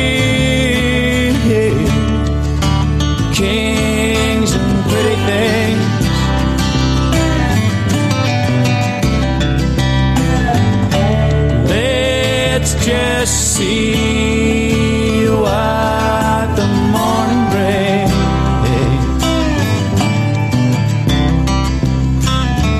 There's a dreams where the high and Don't call me Jeremy. I've spoken, daughter. Yeah, I very could much. be. Look, I could be wrong, but that's just honestly how I feel about it. Listen to them now. We all know that that will sound a little bit like Neil Young. That was inspired by Neil Young. Yep. Did it influence Pearl Jam? I can only give you what I found I think so. it, I think so. the yeah, based on what I think. See, here's a little fun fact about Pearl Jam's Ten. Mhm. That has outsold Nevermind in America, Really? but definitely, definitely not the world. No. Like No. Nirvana has Nirvana has tripled that. Yeah, they But have in. America, in America, the both of them are around the 10 million mark, and a little bit ahead is Pearl Jam. Soft cunts. That's it. They got, they, got, they, they, they got colleges for years, Yeah, whereas exactly. Pearl Jam only had the colleges for a couple of years. Maybe, look, maybe I don't know. That's just how I feel about it. That's tragically. No, I think I give think you, more- I think you got it. I think you got it there. if you're, if you're a Pearl Jam fan, give them give them a, a go. I really, really like their songwriting, and I really like Gord Downey's uh, lyrics. Mm. Who's your next one? my last one. What is your last one? God, it Yeah. feels like we're moving through this quickly, but we're definitely not. Again, Again, we're definitely not. No, um, no, this is my last one. This is the strongest one I have by far. It's irrefutable. Anybody who doesn't agree with me on this is just wrong. Um, Right. They're just wrong. It's just that simple. So uh, I'm going to start, not at the start. I'm going to start at what we're talking about. We're talking about Ghost. And I picked about, uh, no, I'm not, we're not talking about genres here. We're not talking about this one particular song. This particular song is uh, an example of what Ghost kind of sound like now. What's after their last album. And they had an Okay. EP after this. So I picked uh, Dance Macabre. And we're going to do, uh, just get the party started here, like Schooly D would say. And we're just going to play, uh, we're going to play a minute or two of Dance Macabre, just for people who uh, maybe you know the name Ghost, uh, maybe you like Ghost, maybe you like some Ghost like me, and you hate some Ghost like me. Yeah, a lot of people will, will be like, "Oh, that sounds like this. Ghost sounds like this." But I think the the, the songs you've nailed definitely get Yeah. there. Yeah, they've nailed it. I think I think I fucking The songs you've nailed get. You see, I already committed to the positive in that sentence. It's exactly. like, it's like the songs you've nailed. They really nail. I meant to pick the, songs you picked really nail it. The songs you nailed really picked it. yeah, exactly. Seriously, this is life. and we've to do another one after this. Are you even drinking? Because I'm drinking now. I absolutely am drinking. Yeah, I got a I got a bottle of gin off my friend Emmett. Oh, uh, cool. Gin, and I have to say, like he was like, "Don't drink that with any of the fancy uh, tonics because it already is a really Yeah, strong full botanical of gin." botanical shit. Yeah, Yeah, it sounds like a fucking. Nail. It sounds like I'm pushing it online here. I'm not. It's you haven't even given the name of it. It's grand. Later on, when they give us a few bob. Um, right, uh, so this is Dance Macabre with Ghost. I just want everybody to know this is off the album Prequel, which I generally don't like, but I'm all right with it now. I've, I've forgiven them to a degree. Uh, here we go.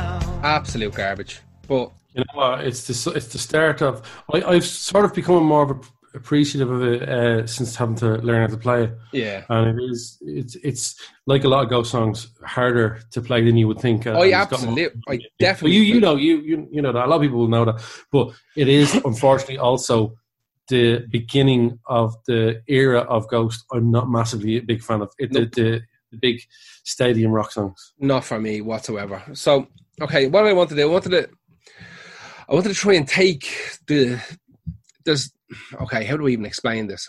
So, I got into Ghost, Jesus, where it was probably realistically, I'd say it was the third album. I'd say it was Meliora.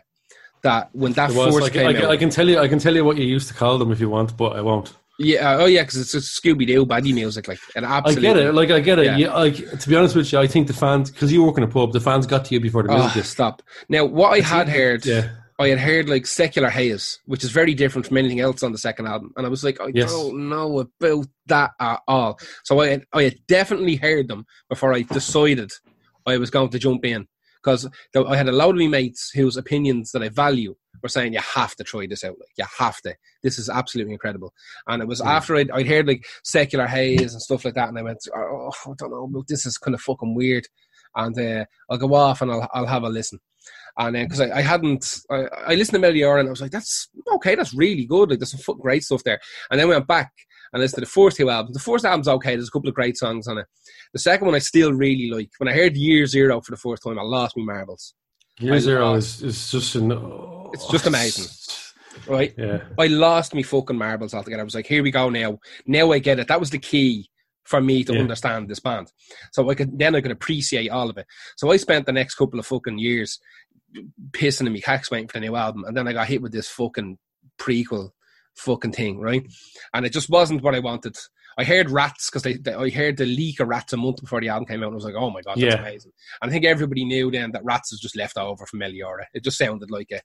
Um, Yeah, it's it's a, it's the strong one. Of the, it's definitely the strongest song off the Yeah. album. It's just one of the strongest rock songs, yeah, it's, mel- it's rock or metal songs released in the last ten years. it's fantastically. It's it's But beautiful. it's- But it would have only been, if I'm being really honest, it would have been maybe in the top six of Melior. Yes, uh, Melior is so strong. There's Yeah. very, very little. There's no, no chaff on it. So what I wanted to do was I wanted to take the Ghost Machine apart because after, after you know as well as me, when you when you play music and you listen to this much music and you can produce music and you understand how digital audio workstations work and you you understand just the mechanics of music to any sort of degree, you can Yeah. start you can start uh, you can start kind of picking formulas. Um, you can start seeing repetition and patterns in the way people write songs, and that's perfectly fine. Well, I know, I know, genuinely know a lot about how these fuckers write songs. exactly right. A deep, a deep seated knowledge. exactly, yeah. So, I, like, I start hearing little, just weird little things that they would do to make things sound like they weren't formulaic, you know. So, I wanted to start taking them apart. So, I knew there was a couple of groups that, oh, oh, the way I used to describe Ghost to people when they wanted to know what they sounded like, I would say it's a metal band, but they're not really metal. And they're a pop band, but they're kind of metal. They're like a satanic ABBA. That's the way I would always describe the people because it's super melodic, it's super fun, and it never gets so dark that they can never turn around. Right. Yeah. So when you listen to like prequel, there's like one reference to the word Satan or something like that on that entire album. So they're obviously backing away from the whole satanic aspect of it because they want to sell tickets in America. That's kind of understandable. It's a little bit cheap shotty and it's against everything they kind of stand for or stood for, should I say. Um, Yeah. they, they've also the problem with this album in particular with Prequel. What it's done is it's taken it's taken their what would have been their core audience of kind of metalers who wanted to be able to take their girlfriends or boyfriends who weren't that into music to a gig and have them enjoy it, right? Yeah. And unfortunately, that's fucking. I'm not saying fucking stupid moths. I'm saying stupid moths, stupid blokes, right? Everybody, loads of people, loads of people that have like will have a partner that has no interest in music. You know what I mean? They just like whatever's good. You know what I mean? People, what do you like? Everything. That type of shit, Yeah. right? I love when you do find those those like your girl mates who know way more about that fella than music, but Yeah. the fella still tries to put it up, and you're like, Of course. So the same fella wearing the same Pantera shirt for the last 25 years or whatever. Yeah. The same bullshit. Went from having So long you're hair in 1995 Yeah. baldy now, wearing the same t-shirt, right? Wears Yeah. the same 10 howler docks every weekend. Like, your mom, your mom listens to At the Gates. She's already way ahead. It's way ahead. oh, did, you, did you hear the last In Flames album? Did you? Hang on, I'll stop you there now. To tell you if I let the fuck off. Right? So um they, they became one of those bands where it's because there's there's talking and making like a ghost movie and they released these little videos that had the stories and the fact that the whole They're bad. concept they're just not good. And the fact that they had the concept that there was a new you know, a new singer for every album and um, Yeah. like uh, the original concept behind that was that when the It's- album failed to take down the Catholic Church, they would destroy that papa and pull out his brother, who was what, what was meant to be six months younger than him, because they only take Yeah. six months to gestate or whatever the fuck, because Yeah, they're yeah. they're antichrist spawns. Some, It's a it's a, it's a great idea. It's just Yes. not executed as well as it could be with those videos. Exactly. The Tobias Forge, who's the mastermind behind the, th- the whole thing, seems to have a great concept of the overall vision, but he's not doesn't seem to be particularly great at micromanaging the details. Um, Yes. so you get those those YouTube videos that came out, and they just look like shit, and they're edited like shit, and they're, just not good. They do they do a phenomenal job of promoting the album, though. You, you will agree. You will agree. One hundred And percent. and and and because Ghost fans now will literally accept anything that Ghost do. Very much so. Now, Uh, they I know, them. yeah, I know plenty of Ghost fans who have abandoned ship. Um, after Oh, yeah, for- yeah. after this album and the, the general hijinks of Cardinal Copia and I'm Nonsense. more disturbed by that last uh, two the, the double EP, the DP with the, the the kiss the goat and all that's absolute dirt. Mary and the Cross and all that's absolute. Now those songs will bury into your head and they won't leave, but they're not ghost songs and they're. It's not that they're So not. will, so will flying without wings, though. Yeah, exactly. Like they're. they're it's, I'm not going to say they're bad. They're just dirt. They they should he should have just had another project to do them. Now, what I'm going to say as well, you just nailed something there that I was going to say, was that the the original concept behind Ghost was that it was supposed to be a band that first existed in the 60s and that had been forgotten about and rediscovered right in the early 2000s hmm. or whenever they first came around right? So they only got around the kind of sticking the fucking the, the final nail in that coffin by doing that little EP with Mary and the Cross and Kiss the Go and they got to release the videos which showed kind of the whatever 50s or 60s formation of the band uh, Back showed, then, the original Papa and Exactly. Papa, yeah, yeah. Exactly. Now that ties directly into who they one of one of their two main influences, right? That we're going to cover now. Now, Ghost themselves, uh, they're they've very they do some obvious lifts every now and again. Like I think the the fuck it there's a couple of uh, direct solo lifts from like ZZ Top and a couple of direct Eagles lifts They're, and stuff like that. You never know it though. They're never direct. They're they are the second best way you could play that. yeah, yeah. So yeah. They're not they're not the best, but this is what I have Yeah. to give the Swedes, man. The Swedes are incredible. Uh, not copying, just creating an alternative version of that song. But Yeah, it, pretty it still has m- much of its own merit. yeah, yeah. Like your man Max Martin, for instance, the- one of the most famous producers from Sweden, who did all Britney Spears stuff. Yeah. he figured out ways of copying famous songs, but not making it too obvious. Like that Yeah. song, "Oops, I Did It." Oops, I Did It Again. The Britney Mm. Spears song is that's "Woman in Love" by Barbara Streisand, but it's also not. If you listen to the two of them, Yeah, like, yeah. there's there's origin songs for you there as Yeah, well. exactly. Those two together, "Woman in Love" and "Oops, I Did It Again." But the Swedes have a way of doing it that's not a direct balls to the wall rip off. Exactly, they're the best country in the world for producing uh, music, without, a shadow of a doubt. Like the, the Brits and the Yanks do particularly well. Canadians do solid as well. The Paddy's here, we're not too bad. The Swedes, But Americans get caught for stealing, English get caught for stealing. Like, yeah, the, the Swedes are But, but, Yeah. but, but the Swedes like. get away with it. Yeah, they get away with it because they're good. They're good at uh, just take. I think what I'm trying to say is they copy, but they copy well. exactly. They're very good at copying. Okay, so you've got the concept that the band started in the 60s. So what we're going to do is we're going to go back to 1967 with the birth of a band that are known for, in particular, one song that doesn't really represent them at all, which is a bit of a course. But I'm talking about Blue Oyster Cult. So obviously they're fucking known for "Don't Fear the Reaper," which is an amazing song, but it doesn't really sound like Bl- Blue Oyster Cult. It's not. It's not a very Blue Oyster Cult song. Um, Blue Oyster Cult were an occult rock band, which is a weird fucking genre, but is a real genre. Um, so occult rock is one of the only musical genres in the world that's not actually defined by how it sounds. It's about content. So if your songs are about witches and fucking UFOs or werewolves or whatever, you know, in a serious way, because there's kind of schlocky rock, you know, there's your monster mm. match stuff. That's not a cult rock. There's loads of psychobilly you're talking about werewolves Yeah. driving down Route 66. That's schlocky shit, you know. That's not a cult rock. Stuff that takes it serious is a cult rock. Now, Blue Oyster Cult would have been one of the first occult bands, and they were kind of set up to be the US version of Black Sabbath. That was essentially their idea, formed in New York. So, like, we really like what Sabbath are doing. It sounds really good. Why don't we attempt to do that?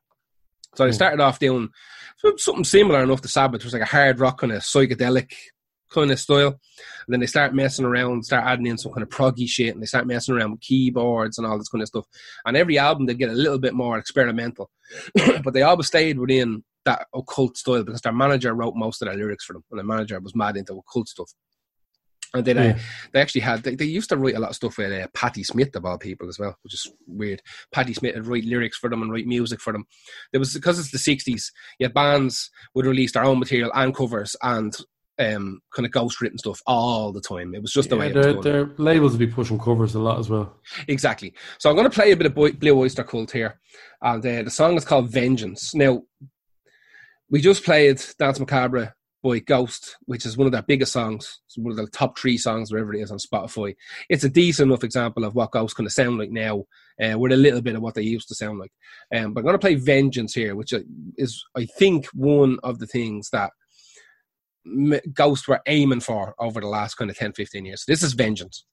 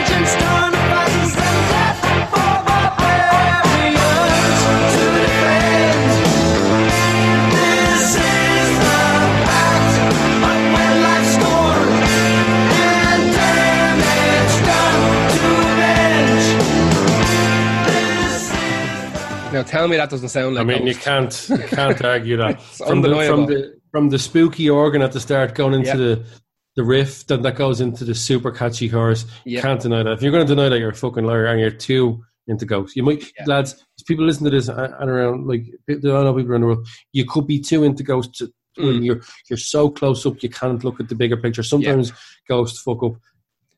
That's ghost. I, I personally think that if you're a big Ghost fan and you're listening to this and you're going, what the fuck, that's bullshit. You should look at this the opposite way. Like, there's other music out there that Ghost Yeah. were directly influenced by that have multiple albums, like fucking tens of albums out there for you to listen to in the same fucking style, you know? Problem Unfortunately, is though, a lot of those bands like aren't as consi- Ghost are consistent.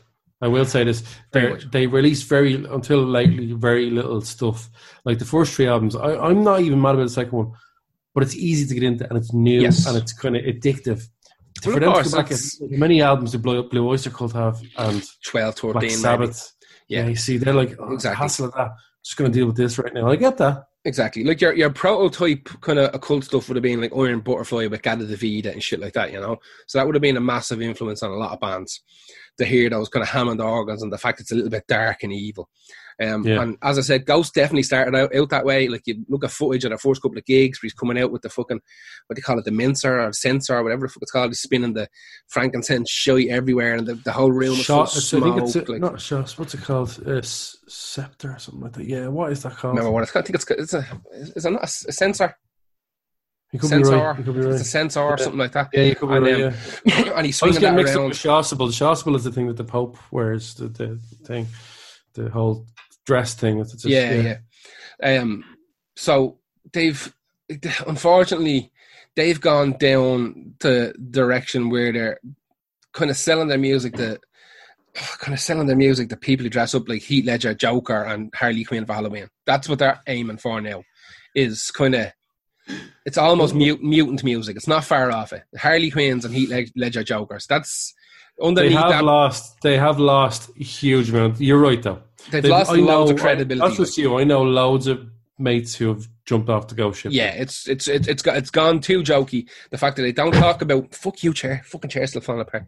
Um, the fact that, they, that there's no reference to like Satanism and and fucking the devil and the fact that they're out to bring down the Catholic Church and all like that's all gone. It's out the window I, now. yeah, I- get. I think it's more to do with the. f- I think they have to drop that every now and then to stay sort of like they're not repeating themselves too much. But there is Kinda, of that in it as but, well. like- but it's it's more about the plague, which, as we know now, is quite relevant.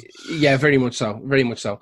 Um, so you've got Blue Oyster Cult who are doing that style of music that is definitely even you hear the chorus, the way they do the the main riff with a little bit of verse back into the main riff, verse blank main riff into the chorus with the big fucking big hits on the towards or whatever. Like it's the same type of thing that Ghost are known for throughout all the albums. Oh, absolutely, yeah. So then we move up to the early 80s and we move up to another massive fucking influence, like massive influence. Maybe more so on the earlier Ghost stuff, maybe the, the, the first and second album.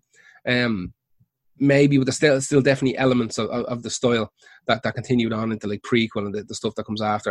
And I'm talking about Yeah. King King Diamond.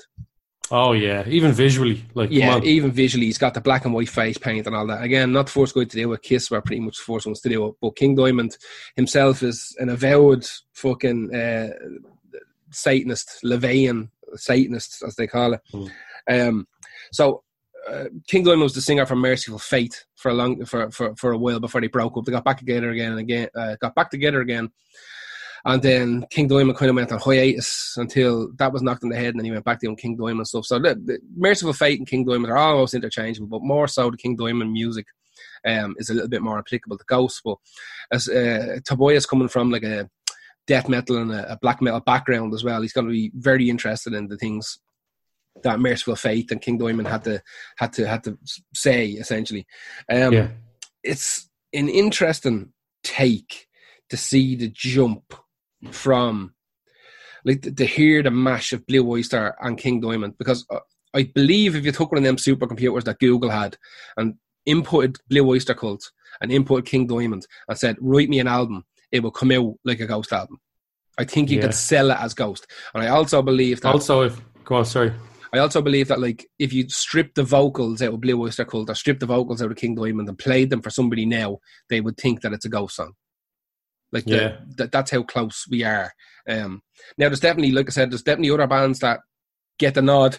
You'll hear um, you'll hear Tobias talking about fucking Metallica and all that. And that's where he gets his big kind of stadium Of course, you know, thing from. Like the first album was very heavy and kind of Megadeth style riffs, even sounded like a Megadeth album.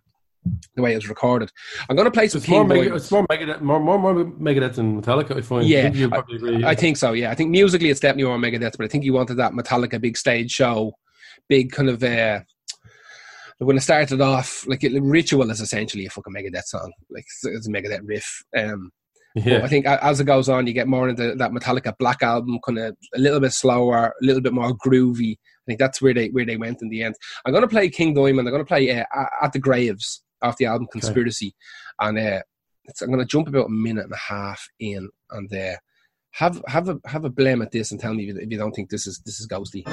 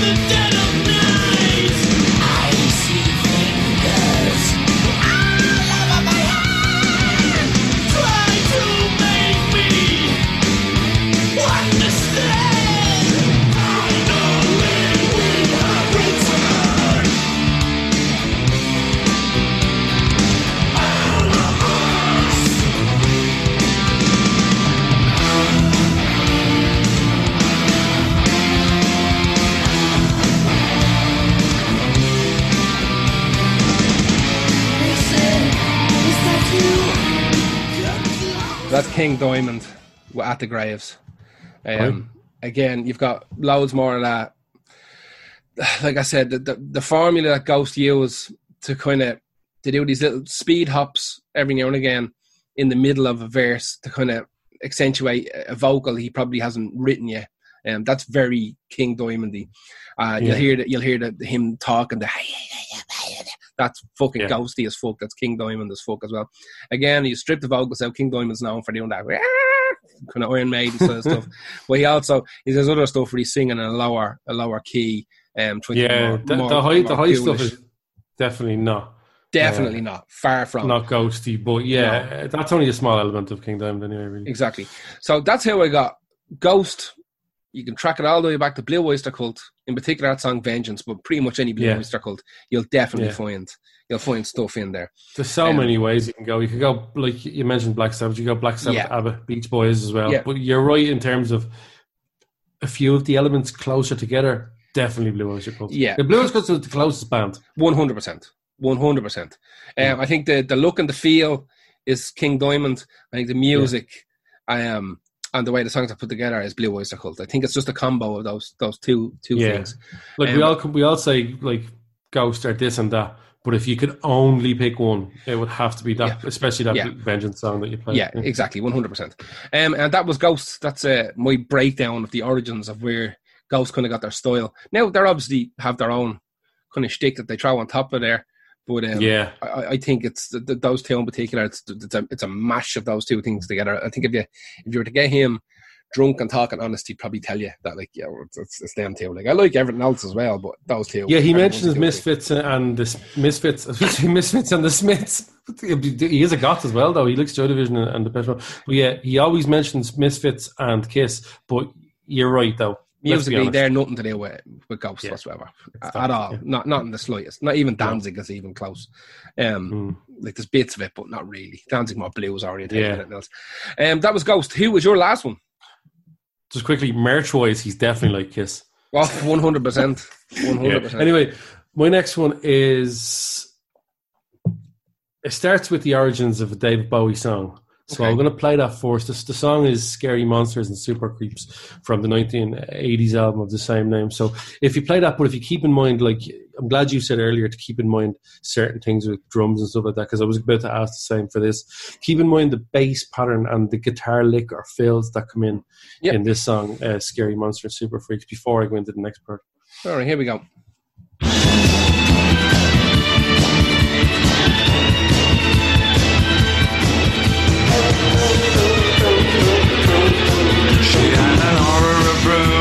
Was tired, you can't hide it.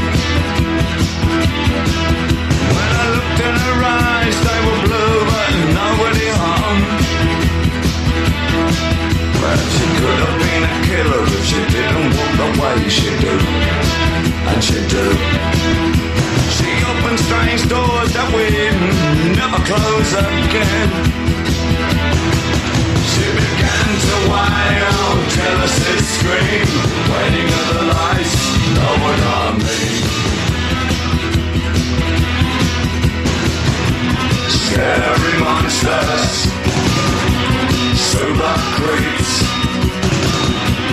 Keep me running Running scared.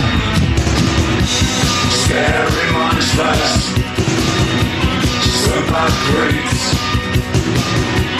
Came in running, running scared.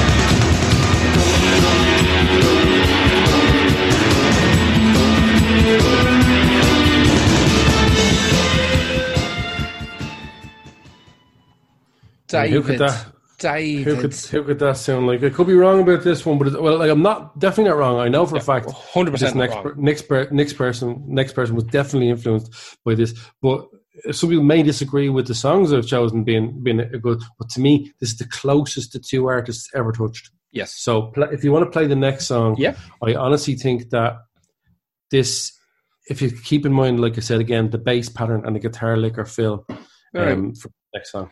Here we go.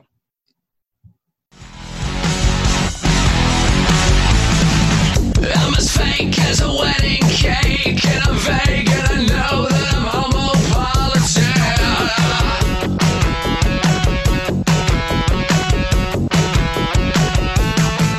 Pitifully predictable, correctly political.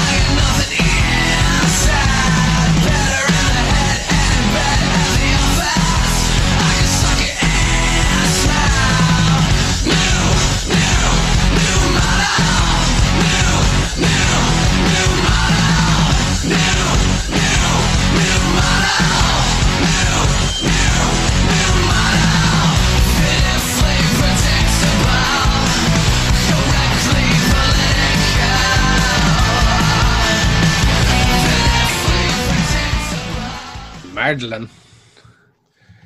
Yeah, Madeline like- Manton.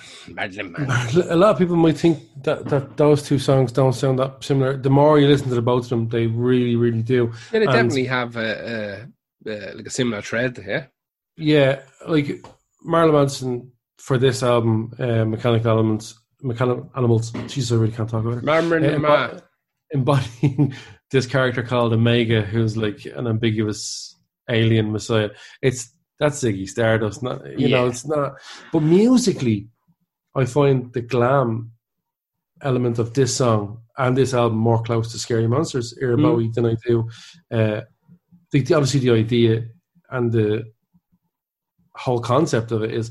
But musically, it's not, playing Mechanical Animals next to Ziggy Stardust is not going to get you much. We play it next to Scary Monsters. I really think you get that. Now we know Marilyn Manson is influenced by Nine Inch Nails. Um, Yes. he produced his first big album under uh, Nothing Records, Antichrist Superstar. Hmm. He in turn is a Bowie fan. We talked about that in the last podcast. That's actually where we came up with this idea Yes. this episode. Bowie influencing generations more than once with different styles and even being influenced by Nine Inch Nails again and then reversing it back forward again. It's fucking brilliant. Um, Mechanical Animals could sound like the baby of Nine Inch Nails at their peak and David Bowie at their peak. Yeah, So- much. Now I know that they did have a song. The baby that they did have is called "I'm Afraid of Americans," but that's Yeah. Bowie at his industrially sort of apex and Nine Inch Nails. a little bit later in. Industrialist. Yeah, so if you put them at their peaks, which is Ziggy Stardust versus Downward Spiral, I think you'd get way closer. You get Mechanical Animals as a little crying baby. So, Yeah. like I said, I think that's the closest we have between the two of them. Um, unless you take, for instance, maybe some of the new We Are Chaos album, hmm. which the song We Are Chaos is quite Bowie esque too. But if I'm being disappointed, I don't really want to pimp Marilyn Manson too much on this hmm. podcast until shit is cleared up with him and Evan Rachel Wood testifying in that California thing where Is there ropey shit afoot? I don't know anything about it. yeah, there is definitely ropey shit afoot. And it, although names aren't out there, all the signs are pointing to Marilyn Manson being the one who abused uh, Evan Rachel Wood in the relationship. She's she she literally went to court about years later. People don't go to court years and years later about something happening to them. Uh, So, like speculation aside, Marilyn Manson has even said, you know what I mean? He had violent fantasies about Evan Rachel Wood Yeah. he describes like patterns of emotional abuse, and he said like he, he said on Christmas Day in two thousand and eight, it's fucking twelve years ago. He called her one hundred and fifty eight times, and every time he called her, he took a razor blade and cut either his face or his hands. Every time Sap. she didn't answer, Sap. sap, sap. Sapulation station. Do you know what? That, that's what sort of maybe I really think. Not that I wouldn't put the ball in her court anyway. Really is because, like, he, he, when you do that much drugs, what's your perception anymore of Yeah, reality true. and how you how you treat people and stuff like that? You know what I mean? So look, I don't want to go into too much about that because that's uh, Jesus is still up in the air. Hmm. But I don't. At the same time, I- this is remembering like I'd already this this song picked before I realized that has to be sort of thrown Mm, mm. like I'm a big sleeper Marilyn Manson fan. Marilyn Manson himself is a fucking prick. Uh, he cancelled a Dublin gig I had tickets for. He made an absolute show of himself at the one gig I did finally get to go and see him for. Yeah. I skipped the last time uh, he was playing a festival that I was at because fuck that cunt. And apparently it was a great gig. Don't care anymore because he Missed warned it. me twice. Warned me twice. Yeah, I, I, I loved Manson. I, when Antichrist Superstar Oh, came, yeah. came out, I my whole life changed, and uh, I went to People will say there's nothing like it. There was, but yeah. yeah. Um, No, I, I loved it. I loved it because I, I obviously liked White Zombie and all that kind of shit and Nine Inch Nails. Yeah. So it slotted in, it filled that kind of gap between the two very well.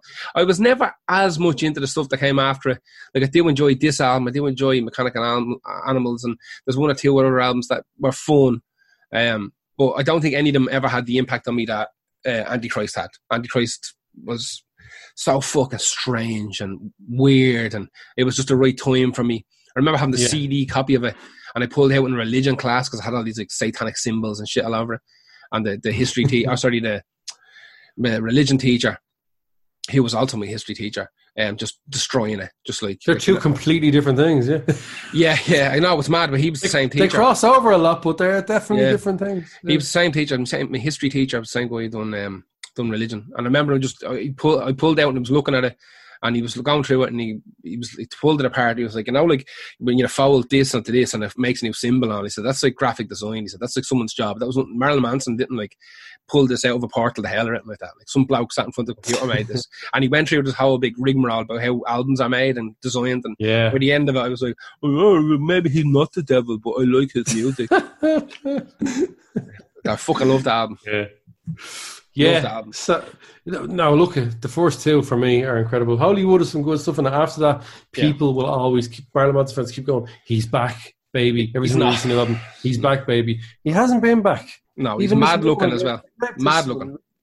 Fucking weird, man. Like uh, people always say, he looks like Nicolas He Cage does. cos- cos- Yeah. cosplaying Marilyn Manson or something. Yeah. Like, um, I I haven't listened to a huge amount of the new album. I listened to a bit of it. I was like, it sounds like the same shit. He does this thing right where. He, loads of acoustic songs and like gin gin I was down the town of the blood flow gin gin gin I don't does nothing for me man No. there's, there's a few songs there's a few acoustic songs that start like I think Coma White off this album, uh, Mechanical Animals, 1998 I think it is, um, are brilliant because it later on goes into it. But acoustic Marilyn Manson is absolutely nothing for me, What's and he he fills it out now with this, and it's just the same. Ginger, and you will always a rose in my eyes. Shut the fuck, no, no, not buying it at all, man. I don't like No. it. I don't like New Manson.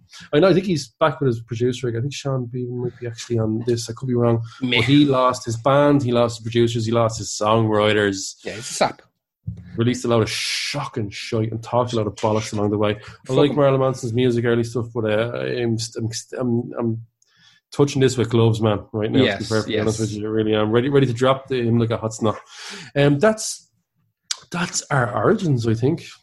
Thank God. We'll finish on that delicious. I wouldn't have been able to do that. They hurt doing them for some reason. I still think that was a strong fucking episode. Yeah. That's a weird thing to say at the end of the episode, but it was it? for me. I'll say I enjoyed it. You might want to edit that. I did enjoy that. No, we're gonna leave it in. Fuck it. Fuck them. I think I think that was the strong episode. Um, no, so that, yeah, that's it for this week. We're back uh, next week. We're back on Saturday night with a live show. We're back on Monday with a podcast. Um, you can support us if you like doing that sort of thing. You can go to patreon.com forward slash lost art podcast, and um, that keeps us alive, really and truly. You can go to ko-fi.com forward slash lost art podcast and just tip us in like three dollar increments. You don't want to subscribe, monthly subscription job, fine. Throw a few bob. You don't want to pay any money, that's fine as well. Just go and review us, share us, whatever. Like sharing is the easiest thing you can do. Unfortunately, it doesn't seem to do much. Uh, Facebook just wants us to pay. It doesn't matter. No, A thousand people could share us. Yeah. It doesn't matter. Facebook are killing small businesses now at the most perfect time. Fair play to you. They're Yeah. saying they're giving away a lot of free advertising money, but you have to give bank statements and all. A few people were telling Yeah, me bank yeah. statements and tax returns. Facebook, absolutely fuck off. You know enough about us. You want all that shit as well. Exactly. What I will say though is another great thing is we get. It's not a massive thing, but if you like, like Kim, for instance, this week talked about a bit she liked on the thing. It just gives us a little bit of oh, that person like that bit? They were listening. A, a thing happened. We changed something. Yes. You know what I mean? So, so comment on bits that you like as well. Absolutely love hearing back what you think about. Yeah, that makes it. That's a big deal. Being able to, Yeah. um, being able to kind of know that people listen to the whole thing or whatever. It's, it's great. Yeah, It is fantastic. It really is.